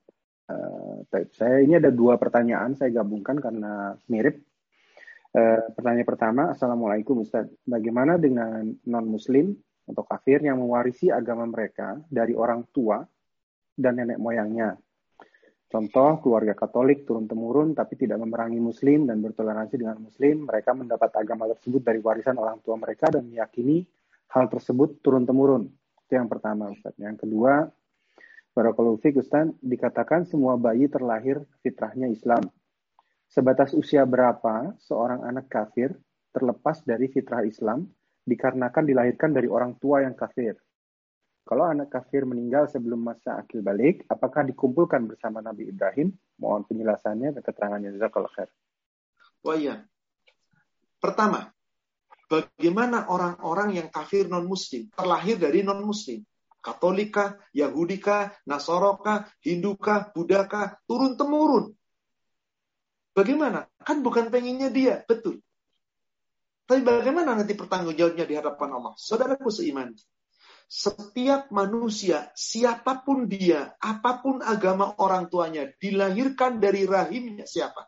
Sepanjang dia anak cucu Adam, dan pastinya kita semua anak cucu Adam, termasuk orang kafir non muslim anak cucu Adam, secara tidak sadar sesungguhnya dia telah berjanji kepada Allah di alam rahim yang berjanji ruh. Maka Allah firmankan di surat Al-A'raf, surat 7 ayat 172. Wa id akhadha rabbuka min bani Adam min duhurihim dzurriyyatahum wa ashhadahum ala anfusihim. Alastu bi rabbikum? Qalu bala syahidna an taqulu yaumal qiyamah inna kunna an hada ghafilin. Ingatlah hai manusia, ketika Allah telah menciptakanmu awalnya dari sulbi orang tuamu, dari Adam, kemudian dari orang tua kita. Dan di saat kita ditiupkan ruh, saat kita masih janin di dalam rahim ibu kita, ruh kita bersaksi atas diri-diri kita. Allah tanya, hai ruh, aku ciptakan kamu, aku tiupkan kamu ke dalam tubuh, hidup kamu di dunia. Kamu bersaksi, nanti di dunia engkau akan menuhankan aku. Bukankah aku robat? Aku Tuhanmu, aku rob, Robmu. Jawab kita semua ketika dalam rahim. Qalu bala syahidna. Benar kami bersaksi. Engkau Rob kami. Aku akan ibadah kepada Aku akan mengakui Allah. Aku tidak mentuhankan selain Allah. Ini jiwa kita, ruh kita yang ngomong. Kenapa Allah sampaikan ayat ini? Antakulu yaumal qiyamah inna kunna an hada ghafil. Supaya nggak ada orang ngomong nanti di akhirat. Saya lupa, saya lale, saya nggak ingat tentang perjanjian ini. Kalau Anda orang Islam dituntut oleh Allah karena Anda berarti nggak baca Quran. Atau Anda baca Quran, Anda nggak coba untuk mengetahui apa artinya. Oke Ustaz, itu kan yang Islam. Gimana yang kafir? Ya Allah, nanti di, di akhirat nih orang kafir. Saya kan nggak salah. Saya kafir, nenek moyang saya kafir. Ibu saya, bapak saya kafir. Kakek nenek moyang saya. Nah, saya dilahirkan dari orang kafir. Kan mereka yang kafir. Mereka diazab pantas. Saya kan cuma anak keturunannya setelah mereka. Masa saya diazab juga? Argumennya, akalnya tepat, sehat. Diterima oleh Allah. Lihat ayat 173. Awat takulu, jangan sampai nanti ada orang yang berkata, Orang-orang kafir maksudnya di sini. Innama asyraka abauna min qabl. Bapak-bapak kami, nenek moyang kami dari dulu menyekutukan Allah. Agamanya Nasrani dulu. Dari dulu Kristen, dari dulu Katolik, dari dulu Hindu, Buddha.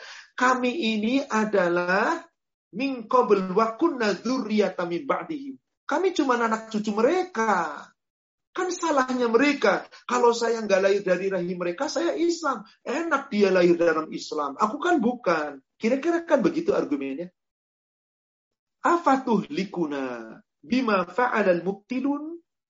Apakah aku akan disiksa juga, dibinasakan dengan siksa di neraka? Gara-gara perbuatan nonek moyang kami, orang-orang tua kita dahulu. Saya dibaptis, saya jadi kafir karena perbuatan mereka. Apakah diterima alasan? Allah katakan di ayat 174, "Wa kadzalika nufasilul ayati wa yarji'un." Demikianlah Allah sampaikan ayat-ayat. Mereka harus kembali ke jalan yang benar. Apa artinya? Wajib bagi tiap orang kafir yang non-muslim mempelajari agamanya. Hai orang-orang Nasrani, pelajari agama Nasrani Anda dengan baik dan benar. Pasti demi Allah Anda akan mengetahui agama Anda batil Hai orang Yahudi, pelajari agama Yahudi Anda dengan benar. Demi Allah, mereka akan mengetahui batil Yahudi. Hei orang Konghucu, hei orang Buddha, pelajari agama Anda dengan akal, dengan ilmu yang hak. Pasti Anda dapati batil. Karena nggak ada dalil mereka itu beragama. Nggak ada kitabnya. Lo orang Nasani Injil bukan Injil dari Allah. Injil buatan mereka. Mereka yang nulis. Maka ada perjanjian baru, perjanjian ini. Saya tidak menghina Injil. Injil Allah wajib kita imani. Tapi Injil yang mereka tulis itu adalah versi mereka. Meskipun ada yang benar juga. Tapi banyak yang disembunyikan. Jadi saudaraku sekalian, gak ada alasan mereka punya akal, mereka harus mencari. Maka silakan Bapak Ibu lihat orang-orang Yahudi, orang Nasoro yang mempelajari agamanya dengan baik. Bukankah kebanyakan orang kafir yang masuk Islam karena pakai akal untuk mempelajari agamanya dan dia meyakini agamanya nggak benar? Beda orang Islam masuk kafir. Itu duit dunia akibatnya. Lebih banyak urusan dunia. Silakan. Meskipun dulunya dia ngaku ustadz dan seterusnya. Jadi saudaraku seiman, mau dia orang kafir dari kalangan apa pun, nggak bisa ngeles di sisi Allah. Sudah, ini ketetapan Allah. Sebaik apa pun dia. Wallahu Pertanyaan kedua. Apa akhi tadi kedua apa? Saya agak panjang jadi agak lupa. Uh, tentang anak ini anak yang dilahirkan oh, iya, di bagaimana anaknya orang kafir bagaimana orang ikan setelah tadi dijelaskan surat Al-A'raf 172 sampai 174 gimana orang kafir? Rasul mengatakan kullu mauludin yuladu 'alal fitrah. Setiap anak itu dilahirkan dalam badan suci. Orang tuanya yang menyebabkan dia majusi, Nasrani, Yahudi, maka setiap anak yang lahir dalam keadaan fitrah itu, jika matinya masih dalam keadaan anak-anak belum dewasa, fitrah. Tapi tidak bisa nolong orang tuanya sedikit pun. Seperti yang tadi dikatakan di surat Ali Imran ayat 10, ayat 116. Meskipun anak-anaknya pada saat itu mati masih bayi. Beda dengan orang muslim. Anak mati di bawah umur, insya Allah bisa memberikan syafaat untuk orang tuanya. Jadi bagi mereka, bagi mereka, bagi Allah mudah menjadikan mereka masuk surga. Kenapa? Mereka masih suci. Kecuali ketika sudah balik dewasa dan Islam menetapkan balik utuh usia 15 tahun. Adapun mumayyiz tanda-tanda balik bagi wanita sudah mulai haid. Bagi laki-laki sudah mulai mimpi basah. Itu tandanya mumazis, akalnya sudah dekat, maka kewajibannya mulai turun. Begitu usia 15 tahun, mutlak dewasa. Maka setiap anak yang usianya di bawah 15 tahun mati, termasuk dalam keadaan belum bersosa suci. Apabila nanti sudah di atas 15 tahun mati, berarti dia sudah dewasa. Wajib gunakan akalnya. Demikian, wallahu a'lam. Uh, saya lanjutkan pertanyaan berikutnya Ustaz. Pak Ustadz, bagaimana dengan orang munafik seperti di surat At-Taubah ayat 68? Mereka itu muslim, bukan kafir, namun uh, diancam dengan neraka jahanam. Uh, pertanyaan ini insya Allah kita akan jawab pada sesi berikutnya. Hari ini kita khusus bahas orang-orang kafir, non-muslim. Karena nanti ada orang munafik yang sesungguhnya mereka kafir betul-betul kafir. Dia ngomong cuma di lisan, hatinya tidak. Itulah orang-orang munafik di zaman Rasul yang Allah nyatakan kekafirannya. Adapun nanti di surat At-Taubah ayat 68, di surat At-Taubah, di surat uh, apa namanya At-Taghabun orang-orang di surat Al-Munafik surat 63 itu diceritakan tentang munafik. Ada munafik yang sesungguhnya dia Islam tetapi sifat-sifatnya yang munafik. Maka nanti dikatakan neraka jahanam. Orang Islam juga ada yang di neraka jahanam, Pak. Tapi tingkatan neraka jahanamnya tentu berbeda-beda. Sebagaimana kita sudah bahas surga. Surga punya tingkatan meskipun namanya satu. Surga Firdaus ada tingkatannya. Surga apa namanya? Uh, Jannatul Naim ada tingkatannya. Jannatul Ma'wa ada tingkatannya. Semikian pula neraka jahanam ada tingkatannya. Tapi tiap orang kafir pasti ke neraka jahanam. Adapun orang beriman ada yang ke neraka jahanam, orang munafik ada yang ke neraka jahanam, nanti ada pula yang nerakanya paling dasar. Insya Allah bahasan itu di saat kita membahas orang-orang masuk neraka dari kalangan yang sudah mengucapkan dua kalimat syahadat. Insya Allah. Baik, Alhamdulillah. Uh, jadi kita skip dulu untuk kali ini. Nanti saya simpan untuk uh, pertanyaan berikutnya. Uh, baik, selanjutnya Ustaz. Pak Ustaz, negara kita memberikan pengakuan adanya agama selain Islam ada undang-undangnya walau tidak membenarkan. Bagaimana Pak Ustadz, e, dosanya siapa yang menanggung? Yang membuat undang-undang. Mereka mengatakan yang semua membuat... agama sama. Kami mengakui, silahkan yang membuat undang-undang. Tapi gimana Ustadz? Kami kan bukan negara Islam. Tidak ada masalah bukan negara Islam. Tapi jangan mengatakan bahwasanya semua agama sama. Adapun undang-undang negara kita mengakui semua agama boleh, silahkan, gak ada masalah. Itu undang-undang. Tapi pembuat undang-undang kan akan dimintai pertanggungjawaban. Apakah manusia mengira tidak dimintai tanggung jawab? Orang yang berbuat dan membuat undang-undang sesukanya celaka kata Allah. Maka di surat Al-Qiyamah, surat 75, ayat yang ketiga-empat, ayat yang ketiga-lima, itu Allah ulang mengatakan celaka manusia, celaka manusia. Di dua ayat itu sampai empat kali. Aula laka fa'aula, summa aula laka fa'aula. Celaka kamu hai manusia, sungguh celaka kamu. Celaka kamu manusia, celaka kamu. Allah katakan di ayat 36-nya. Ayah sabul insan ayat seroka sudah. Apakah kamu, hai manusia, mengira dibiarkan begitu saja tanpa tanggung jawab? Pembuat undang-undang, pelaksana undang-undang, semua tanggung jawab. Yang ngomong orang kafir juga sama masuk surga yang penting baik. Itu tanggung jawab apa yang diucapkan. Tidak sesuatu pun yang kita ucapkan, yang kita perbuat, yang kita lakukan. Kecuali dimintai pertanggungjawaban. Demikian, Wallahu a'lam. Baik, Uh, saya lanjutkan. Uh, Bismillah. Assalamualaikum. Semoga Allah selalu memberikan rahmat untuk Ustaz dan semua jamaah. Izin bertanya, Ustaz, bagaimana agar saya bisa terus bersabar sampai akhir dengan ketetapan Allah bahwa Muslim yang beriman pasti diuji terus. Makin dekat kepadanya, ujian makin berat. Sudah, Ustaz. Memang seperti itulah ketetapan Allah. Qaddarullah. Jangan pernah kita merasa sempurna imannya kalau kita belum mau menerima ujian. Karena justru yang diuji itu orang beriman. Bapak Ibu bisa lihat surat 29, surat Al-Ankabut ayat 2 dan ayat 3. Ahasiban ayyutsraku ayyakulu amanna wahum la yuftanun. Apakah manusia mengira bahwasanya kalau mulutnya sudah mengatakan ya Allah kami telah beriman, maka mereka yang beriman tidak diuji lagi? Jangan jangan mengira saudaraku sekalian. Walaqad min qablihim. Sungguh Allah telah menguji semua umat manusia sebelum kita, sebelum mereka semua. Kenapa sih Allah menguji kita? Fala ya'lamannallahu. Allah ingin melihat siapa yang imannya benar, siapa yang dusta. Maka tujuan Allah menguji kita itu untuk melihat keimanan kita dan Allah Maha tahu. Makin beriman Ustadz, kenapa kok apa namanya ujiannya makin berat? Itulah sunat Allah.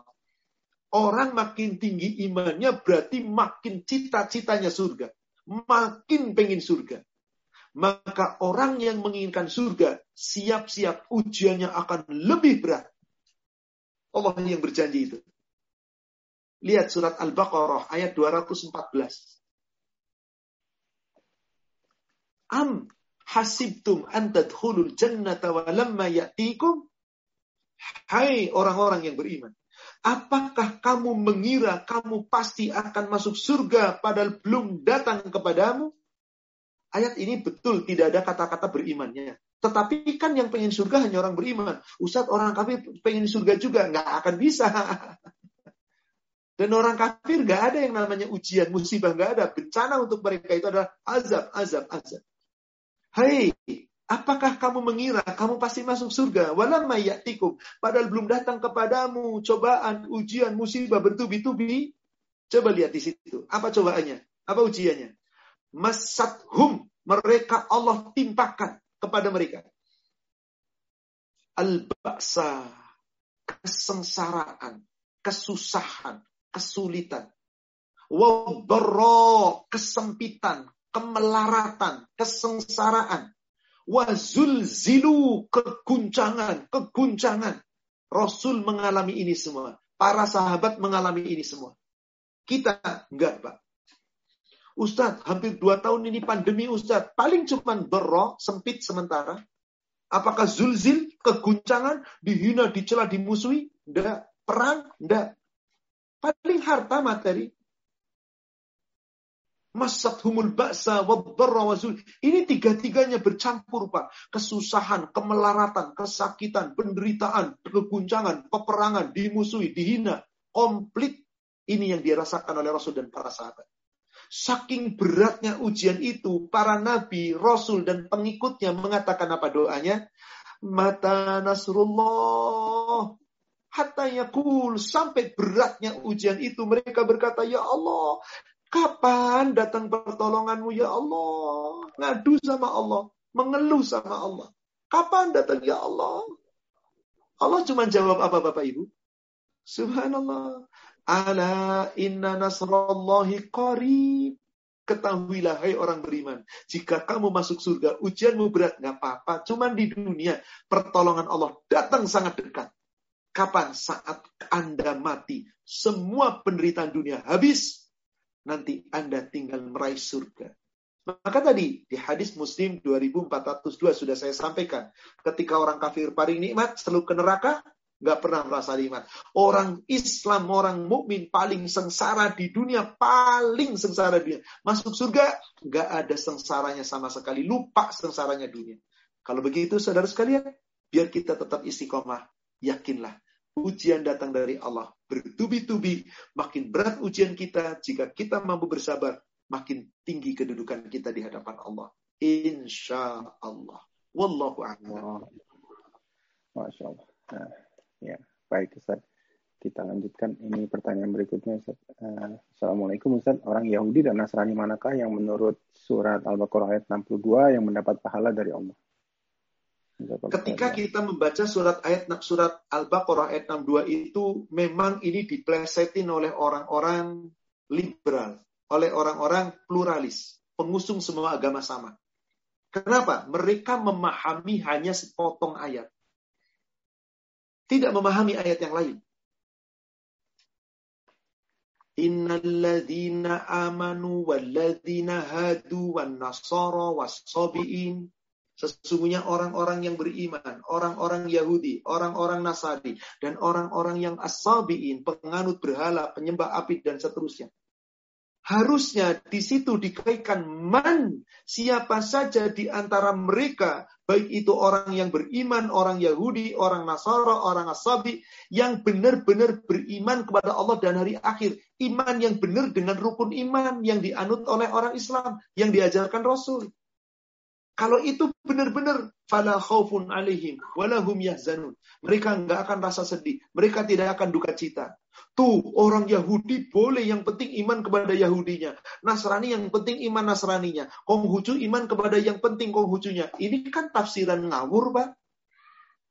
Maka untuk menafsirkan Al-Baqarah ayat 62, afan Bapak Ibu, ambil ayat yang lain. Orang liberal cuma ngomong ini nih.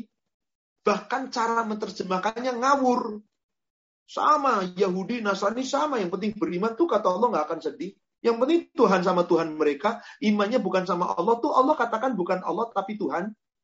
Innalillahi wa inna ilaihi rajiun. Mari kita tafsirkan dengan ayat yang lain. Silakan buka surat Al-Maidah ayat 69. Apa kata Allah? Innalladzina amanu walladzina hadu wan wasabiuna wan nasara. Dirubah kalau tadi Yahudi Nasari Asabi. Sekarang Yahudi Sabi Nasara. Mau orang beriman berarti orang Islam. Mau orang Yahudi mau orang Sabi mau orang Nasrani. Man amana billahi wal yawmil akhir. Yang benar-benar iman kepada Allah dan hari akhir. Wa amala soleh dan beramal soleh sesuai dengan keimanan yang benar bukan iman dalam agamanya Fala khaufun alaihim walahum yahzanun. Kenapa ayat ini Allah turunkan? Ada ayat sebelumnya.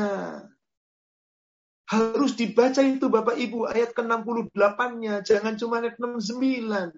Jadi Al-Baqarah 62 kaitkan dengan Al-Maidah ayat 69, lihat ayat sebelumnya kenapa Allah turunkan ayat 69. Coba perhatikan ayat 68. Qul Muhammad katakan, Ya ahlal kitab, Hai ahli kitab. Siapa ahli kitab yang dimaksud? Yahudi, Nasara. Lastum ala syai'in hatta tuqimut Taurat. Kamu, hai orang Yahudi, hai orang Nasrani, gak dipandang beragama sedikit pun sebelum kamu menegakkan kitab Taurat. Wal Injil sebelum orang Nasrani menegakkan kitab Injil. Wama unzila ilaikum rabbikum. Dan sebelum menegakkan Al-Quran yang Allah turunkan kepada Nabi Muhammad. Jadi kapan dikatakan orang Yahudi beriman? Kalau beriman dengan Quran. Kapan orang Nasrani dikatakan beriman? Kalau beriman dengan Quran. Kapan orang Konghucu, orang Hindu, orang Buddha, orang itu beriman? Kalau beriman kepada Quran. Selama tidak beriman dengan Quran, gak dianggap beragama sedikit pun. Ayat ini harus jadi patokan saudaraku sekalian. Tapi maaf, apakah para pluralisme itu ngikut ngambil ayat ini? Nggak berani. Ketahuan bohongnya. Orang beriman yang nggak pernah baca Quran, yang baca nggak ada artinya, itu benar juga ya kata orang-orang yang ustadz-ustadz itu yang katanya semua agama sama. Profesor doktor aja ngomong begitu kok. Ya silakan aja. Tapi Allah mengatakan, sepanjang mereka tidak beriman kepada Quran, Berarti mereka tidak dianggap sedikit pun beragama. Bahkan mereka adalah ingkar, pengingkar yang betul-betul ingkar kepada Allah. Wallahu alam. Demikian saudara sekalian. Masih saya lanjutkan. Ya ini menarik. Saya juga nggak tahu. Ada salah seorang artis yang sedang viral karena beritanya ingin bangun masjid padahal dia kafir. Walaupun mungkin niatnya baik, bagaimana cara kita sebagai muslim untuk mencegahnya, Ustaz? Karena menurut saya, menurut penanya ya, ini adalah salah satu contoh yang tidak baik nih, Ustaz. Di dalam hukum Islam, kita wajib mengimani dua, Pak. Wala dan barok. Gak sempurna iman kita kalau tidak wala dan barok. Apa itu wala? Wala itu berkasih sayang, bersaling berbuat baik, ta'awun dalam kebaikan, dan mencegah kemungkaran, dengan sesama muslim. Baro berlepas diri terhadap akidah orang-orang kafir, apa pun agamanya. Maka orang Islam tidak boleh menerima bantuan orang kafir untuk mendirikan tempat ibadah.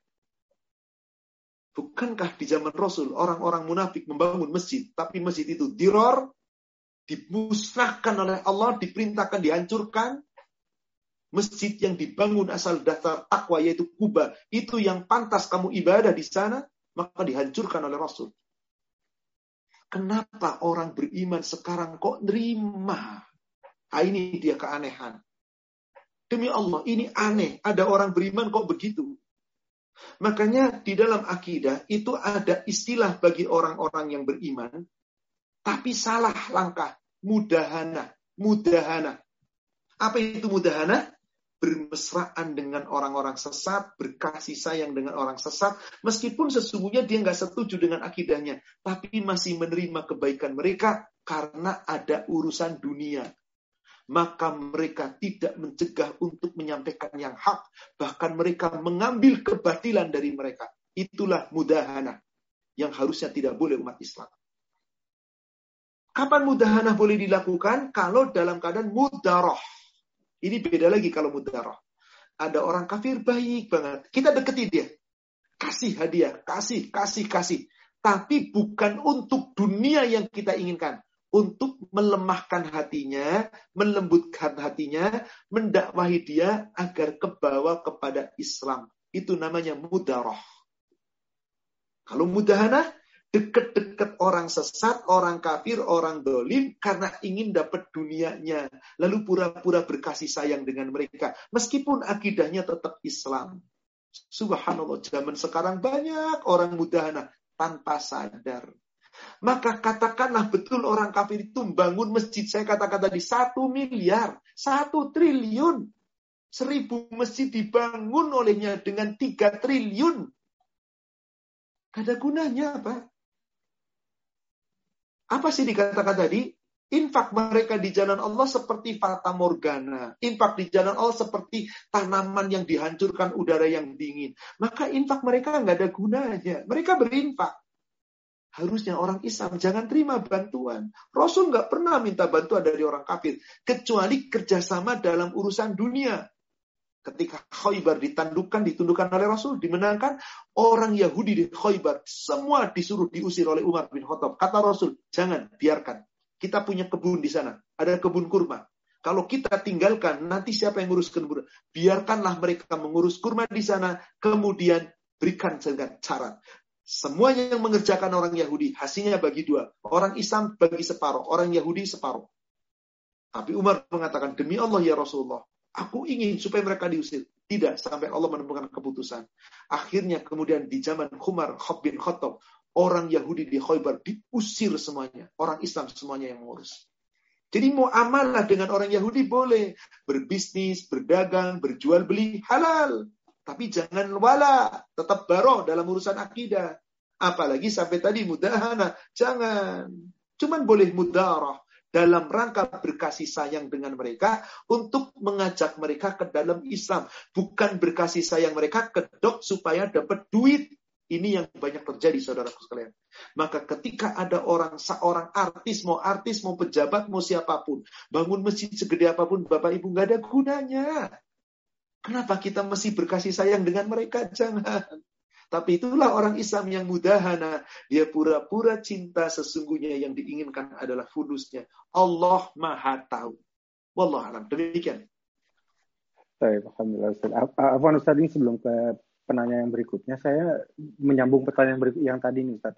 Jadi bagaimana nih Ustaz? Sekarang kan banyak sekali nih di, di online-online, eh, sumbangan online ya Jadi kalau kita misalnya melihat sesuatu yang terjadi di negara Muslim ada ada pesantren atau yang membutuhkan uang atau pembangunan masjid yang membutuhkan uang, lalu kita buka donasi di online, kan kita nggak tahu nih yang yang ngasih siapa atau kita minta minta uang khusus untuk untuk ini kepada siapa pun termasuk ke kafir. Ini diperbolehkan nggak Ustaz? Uh, sebetulnya itu bagian dari meminta-minta ya. Meskipun itu hmm. kebaikan, nanti saya tidak bisa menilai siapa pun, tapi Allah yang maha tahu. Bagaimana tujuan orang yang membuka donasi online? Mengatasnamakan hmm. lembaga, mengatasnamakan ini, apa pun silakan silakan. Nanti Allah tanya masing-masing. Wallah alam. Ada yang memang betul-betul terlaksana, terpuji dan benar-benar baik, dan itu dikhususkan hanya orang beriman yang menyumbang. Ada pula yang bebas siapa saja menyumbang. Dan kita tidak tahu. Bagaimana kalau kita membuka online dan saya betul-betul ingin amanah. Ketika saya buka di medsos, kemudian ada orang kafir yang membantu, tapi saya tidak tahu bagaimana membantu mereka. Bismillah, semoga Allah maafkan saya. Tapi saya tidak bermudahanah dengan orang kafir itu. Okay. Saya tetap barok dengan mereka. Saya tidak berkasih sayang dengan mereka. Kalau tahu bahwa itu orang kafir yang nyumbang, kalau itu untuk kemanusiaan halal ada bencana alam, ada jembatan ambruk untuk perbaikan halal. Tapi kalau urusan ibadah, bangun masjid, pesantren, untuk tahfiz, untuk ini, jangan saudaraku sekalian. Allah Maha Kaya. Kenapa minta sama orang kafir? Gak pantas. Kecuali tadi, mudaroh. Saya terima bantuan orang kafir. Saya ingin membujuk mereka, mendakwai mereka supaya masuk Islam. Boleh. Tapi kekuatannya sebatas mana? Anda bisa mudaroh dengan mereka. Nah, Wallahu Jadi kembali di sini Allah yang akan menilai saudaraku sekalian. Alhamdulillah jelas Ustaz. Jazakallah khair. Berikutnya ini nomor 8. Uh, eh, Bismillah, aman Ustaz. Semoga Ustaz dengan keluarga juga timpa duka selalu dalam rahmat Allah Ta'ala. Amin. Ya Amin. Semoga Apa hukumnya bagi... Amin. Alhamdulillah. Apa hukumnya bagi seseorang yang menyanggah, tidak mengaku ucapan gibahnya terhadap orang lain, uh, keponakan, lalu bersumpah dengan ucapan demi Rasulullah Ana sudah tegur, tapi beliau bersikeras. Kodarullah beliau menganut ajaran sufi tarekat, ingin mengamalkan ijazah zikir-zikir yang wallahu alam isinya apa. Apakah perlakuan beliau berupa contoh akibat dari bahaya syubhat? Bisa jadi ya, bahaya subhatnya dia. Karena mengikuti tarekat-tarekat, zikir-zikir tertentu. Dengan ucapan ini, itulah aliran sufi yang berkembang di dunia. Bahkan di negara kita sekarang mulai pesat. Saudaraku sekalian, gak pernah Rasul mencontohkan itu. Apalagi ketika diingatkan dia sampai bersumpah demi Rasulullah. Haram orang yang bersumpah menyebut selain nama Allah. Bersumpah hanya boleh menyebut nama Allah. Wallahi, billahi, tallahi. Itu hanya untuk Allah. Tapi Allah bersumpah dengan macam-macam tuh di Quran walail demi malam, wan nahar demi siang, wasyam demi matahari, wal atiyat demi kuda perang, wan naziat demi kuda perang. Macam-macam, wan naziat demi malaikat pencabut nyawa. Jadi apakah kemudian ini kita boleh bersumpah dengan nama selain Allah? Har haram. Lalu bagaimana kalau sumpahnya digandeng? Demi Allah, demi Rasulullah, haram. Sumpah itu hanya kepada Allah, saudaraku sekalian. Maka siapa yang bersumpah dengan menyebut nama selain Allah atau menggandengkan nama Allah dengan selain Allah, dia telah berlaku syirik, dosa besar. Jadi sumpah hanya dengan nama Allah. Tidak boleh dengan nama saya. Cuma memang banyak orang begitu. Demi Allah, demi Rasulullah. Loh, kok demi Rasulullah? Rasulullah nggak bisa apa-apa kok nggak bisa memberikan manfaat, nggak bisa memberikan madarat. Kalau Rasul bisa memberikan manfaat, bisa memberikan madarat, kata Rasul, saya ingin berbuat sebanyak-banyaknya perbuatan. Enggak, Rasul nggak bisa apa-apa kok, kecuali atas izin Allah, bukan karena hebatnya Rasul. Maka untuk itu, kenapa kita nggak boleh bersumpah atas Rasul? Rasul itu makhluk biasa. Rasul nggak bisa memberikan kebaikan, keburukan apa pun. Kecuali yang diberikan oleh izin Allah. Coba lihat Al-A'raf. 7, surat 7 188. Allah perintah kepada Rasul, "Kul Muhammad katakan, katakan, la amliku li nafsi naf'an wala dharran illa ma Allah." aku tidak bisa mendatangkan manfaat. Aku tidak bisa menarik manfaat sedikit pun.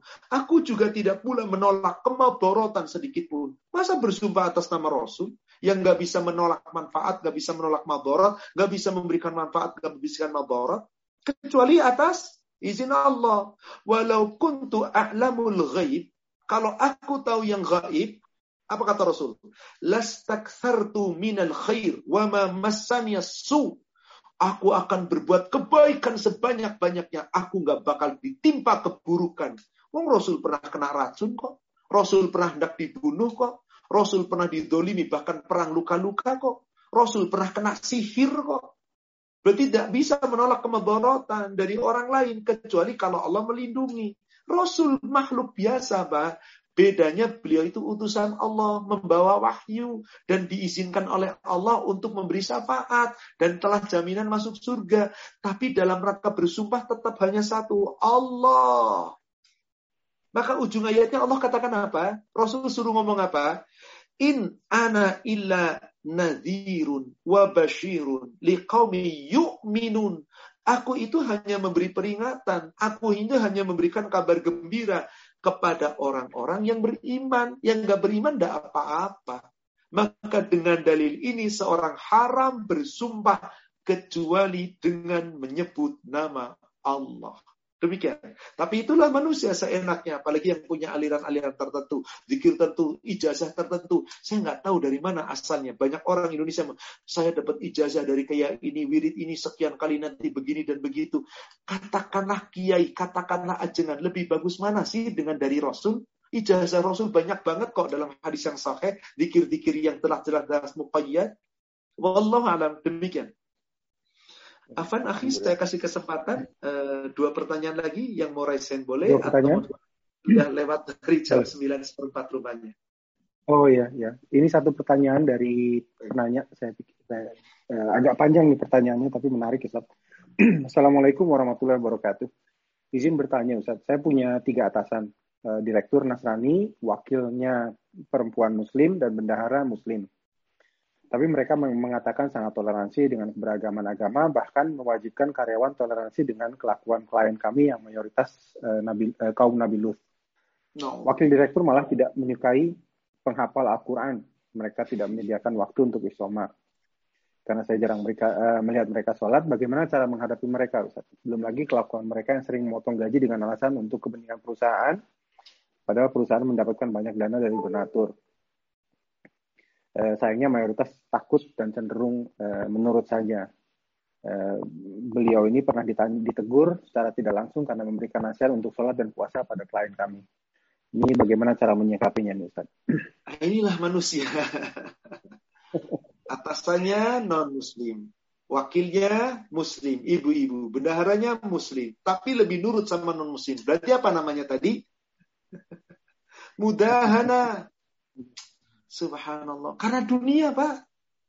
Malah benci dengan penghafal Quran. Bagaimana ini? Toleransi, nggak ada toleransi agama. Toleransi bernegara ada. Toleransi dalam bertetangga ada. Toleransi dalam kehidupan ada. Agama tuh nggak ada toleransi. Ngawur kalau agama toleransi. Dulu Rasul disuruh toleransi kan? Oleh abu-abu di sana. Abu Jahal, Abu Lahab, dan semuanya. Ya Muhammad, kamu pengen apa coba? Perempuan yang paling cantik? Harta yang banyak, kedudukan, pujian, aku beri. Tapi tolonglah kamu jangan larang kami ibadah kepada berhala kami. Toleransilah dikit.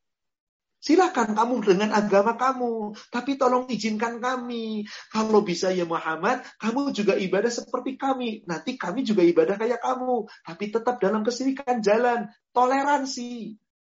Subhanallah. Mendengar tawaran itu apa? Maka turunkan surat Al-Quran, surat Al-Kafirun oleh Allah.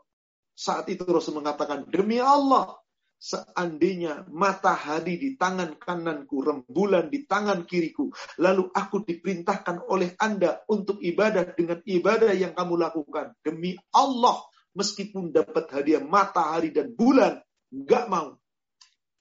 Itu dia hak, Pak. Walat dan baru itu jelas, nggak ada toleransi dalam agama keblinger kalau sudah toleransi agama. Sampai apa tadi kan? Perayaan perayaan yang ini bahkan harus toleransi kepada kaumnya Nabi Lut. Innalillahi orang yang dilaknat kok toleransi. Apa sih tujuannya? Duit. Maka apa? Memang seperti itulah. Bukankah Allah telah melaknat kebanyakan di antara mereka? Kenapa? Mereka itu adalah orang-orang yang diperintahkan untuk melarang sesuatu kebaikan, tapi mereka lakukan. Diperintahkan untuk menyampaikan kebenaran, mereka nggak benar. Bahkan bekerja sama dalam kebatilan. Saudaraku sekalian, kalau itu dilakukan oleh orang-orang Yahudi, dilakukan oleh orang-orang Nasoro, wajar, pantas. Tapi kok dilakukan orang beriman? Ada sebuah ayat yang Allah turunkan dan ini dalam hadis sahih yang dilihatkan oleh Imam Bukhari dan Muslim dalam kitab Riyadus Solihin bab tentang perintah amar ma'ruf nahi mungkar. Rasul beritakan, hendaklah di antara kamu ada yang mencegah keburukan, kemudian apa? Perintah untuk berbuat kebaikan. Jangan kayak orang ahli kitab. Orang beriman nggak boleh. Maka Rasul sampaikan sebuah ayat Al-Quran, yakni surat Al-Ma'idah dari ayat 78. Lu'ina alladhina kafaru min bani Israel ala lisani Dawud wa Isa bin Maryam. Dilaknat orang-orang Bani Israel dari kalangan orang-orang Yahudi, orang-orang Nasrani, karena mereka apa? Dilaknat oleh orang-orang, dilaknat melalui lisannya Nabi Daud, melalui lisannya Nabi Isa, Dzalika bima asaw wa kanu ya'tadun. Mereka itu karena selalu durhaka dan melampaui batas dilaknat oleh Allah. Masa kita mau mengikuti?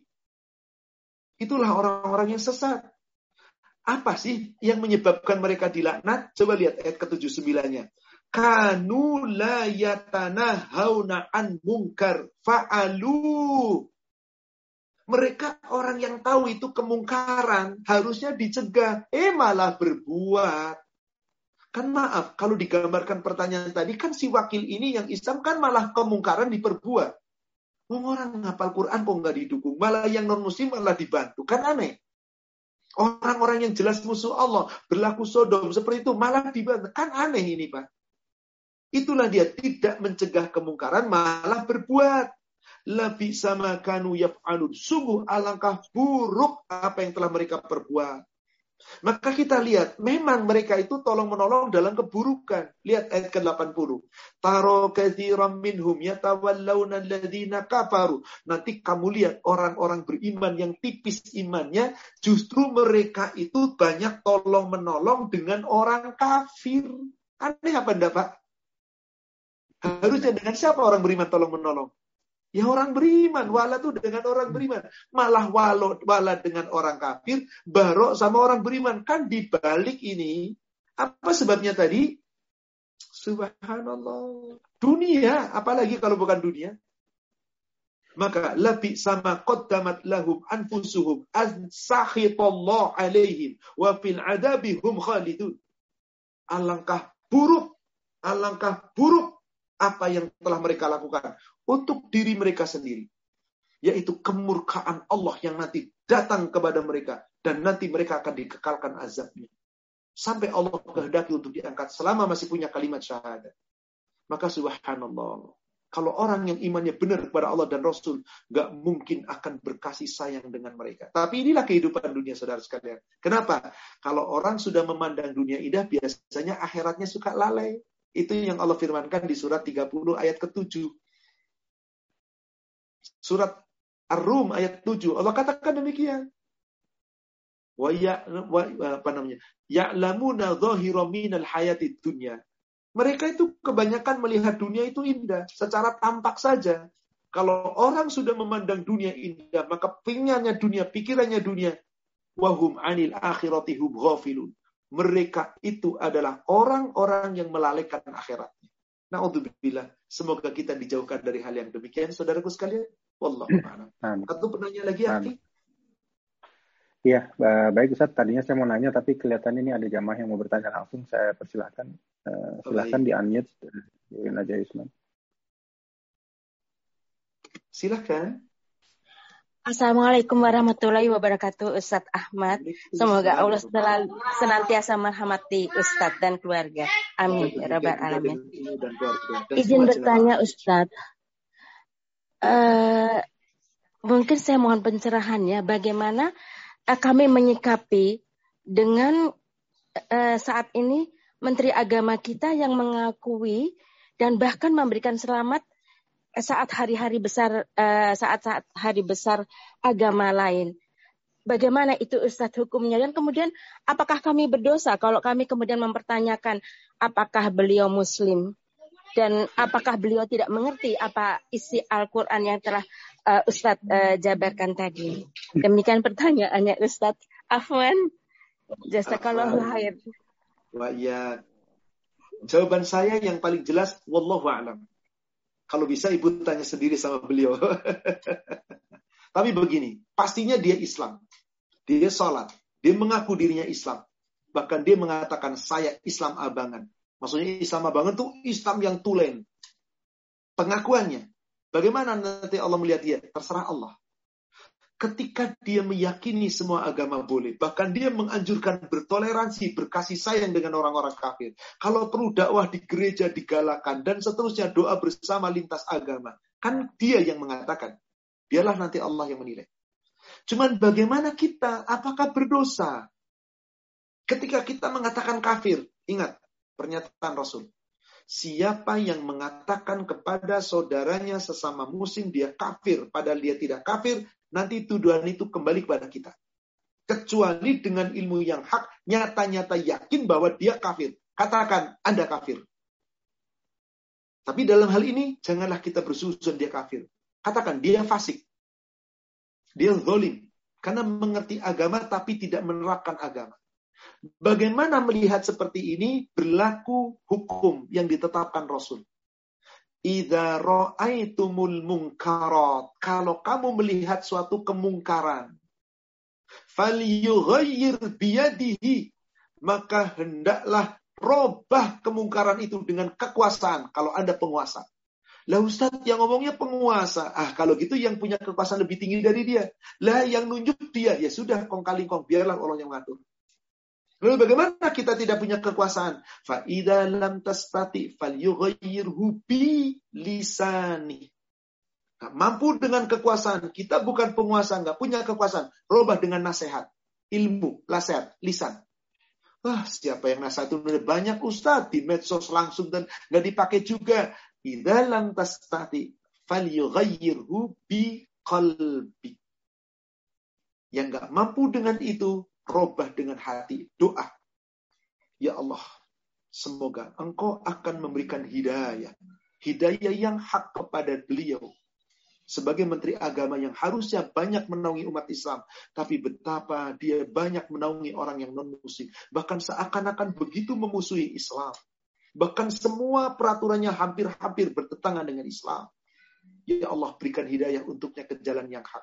Ya Allah, kalau seandainya engkau inginkan, Ya Allah, berikan ganti untuk kami, pemimpin-pemimpin yang mencintai kami, pemimpin yang hak di jalan Doakan yang terbaik. Mau dikabulkan atau enggak, bukan urusan kita. Kembalikan kepada Allah. Begitu. Jangan suuzon. Kenapa? Suuzon itu kedengkian itu bisa merusak amal kita. Sudahlah. Wong dosanya dia kok. Walakum a'malukum walana a'maluna. Yang penting kita sudah punya upaya tadi. Robah dengan kekuasaan, nggak mampu robah dengan lisan, nasihat, nggak mampu robah dengan hati. Itulah zalika ab'aful iman. Selemah-lemahnya iman itu merubah dengan doa. Demikian Ibu, Wallahu alam. Saya sarankan jangan mendengki dengan siapa pun itu. Gak baik. Yang ada malah jadi penyakit. Ingat pesan Rasul. Alaikum bil hasad. Hendaklah kamu jauhi sifat dengki. Kenapa? Fa'inal hasad yakulal hasana kama yakulan narol hatab. Sesungguhnya dengkimu kepada orang lain bisa memakan kebaikan-kebaikan kamu seperti api memakan kayu bakar. Mari, seno tu dengki. Gak usah kita dengki. Doakan saja yang terbaik. Hati kita tenang insya Allah. Jangan ikut-ikutan hina, caci, celak, gas. Bukan umat Islam yang seperti itu. Bahkan subhanallah, jika Bapak Ibu lihat bagaimana dakwahnya Nabi Musa dan Harun kepada Fir'aun, bisa dilihat nanti itu di surat Toha ayat 42 sampai 44. Nabi Musa dan Harun disuruh dakwah ke Fir'aun, musuh Allah. Disuruh Allah, Ya Musa, Ya Harun, pergi kepada Fir'aun, dakwahi dia, Wakula lahu qawlan layyina. Hendaklah kamu dakwah mengatakan kepada Fir'aun dengan kata-kata yang lemah lembut. Demi Allah, Islam tidak pernah mengajarkan dakwah dengan arogan. Kata-kata kotor, hinaan, celaan, habikan, tidak pernah. Pernahkah Rasul mengajarkan itu? Tapi kenapa banyak orang Islam yang ngomongi seperti itu, menegakkan kebenaran, tapi kata-katanya keji kotor. Ibiarin urusan mereka, Pak. Islam nggak ngajarin itu. Saya nggak tahu siapa yang mengajarkan itu. Demi Allah cari dalilnya, Al-Quran maupun hadis, nggak bakal ketemu dakwah dengan arogan. Nggak ada. Kata-kata kotor nggak ada. Kau dan layin. Bahkan ayat-ayat Al-Quran ketika kita berdebat dengan ahli kitab. Dengan apa? Wajadil humbil. Berjidal dengan mereka itu dengan cara yang baik. Bil ahsan, dia ahsan dengan cara yang baik. Itu yang saya yakini berdasarkan Al-Quran, berdasarkan Al-Hadis. Maka saya meyakini dakwah itu tidak dengan kata-kata kotor, hinaan, celaan, dan arogan. Tapi dengan lemah lembut. Wallahu alam. Demikian akhi, bukti Ya. Bapak Ibu yang semoga dirahmati Allah, siapa pun yang ikut kajian kita pada malam hari ini, baik dari UK, dari Eropa dan sekitarnya, dari Indonesia, insya Allah semoga menjadi keberkahan untuk kita semua, menjadi kebaikan untuk kita Amin. semua. Dan bab tentang Amin. yang dirindu neraka, insya Allah masih kita lanjutkan beberapa sesi ke depan. Dan insya Allah kita akan senantiasa berjumpa, jika Allah izinkan, kita berjumpa setiap hari Sabtu pekan pertama dari tiap-tiap bulan. Insya Allah. Demikian Bapak Ibu sekalian yang benar dari Allah, yang disampaikan melalui Rasulnya, yang salah saya yang menyampaikan, kita yang penuh dengan kekurangan dan kekhilafan, semoga Allah memaafkan dan mengampuni dosa kita. Mari sama-sama kita tutup dengan doa kafaratul majlis. Subhanaka Allahumma wa bihamdika ashhadu an la ilaha illa anta astaghfiruka wa atubu ilaih. Alhamdulillah billahi taufik. Assalamualaikum warahmatullahi wabarakatuh. Waalaikumsalam warahmatullahi wabarakatuh. Alhamdulillah, jazakallah khair Ustaz uh, iya. dan waktunya. Insya Allah kita bertemu kembali di ya nah, Sabtu pertama di setiap bulan. Mohon maaf dari kami dari Rumah Dakwah Pak Dika, kami mohon maaf jika ada kesalahan baik sikap maupun perkataan uh, dari kami. Barakallahu fikum. Dari taufiq wa hidayah. Wassalamualaikum warahmatullahi wabarakatuh.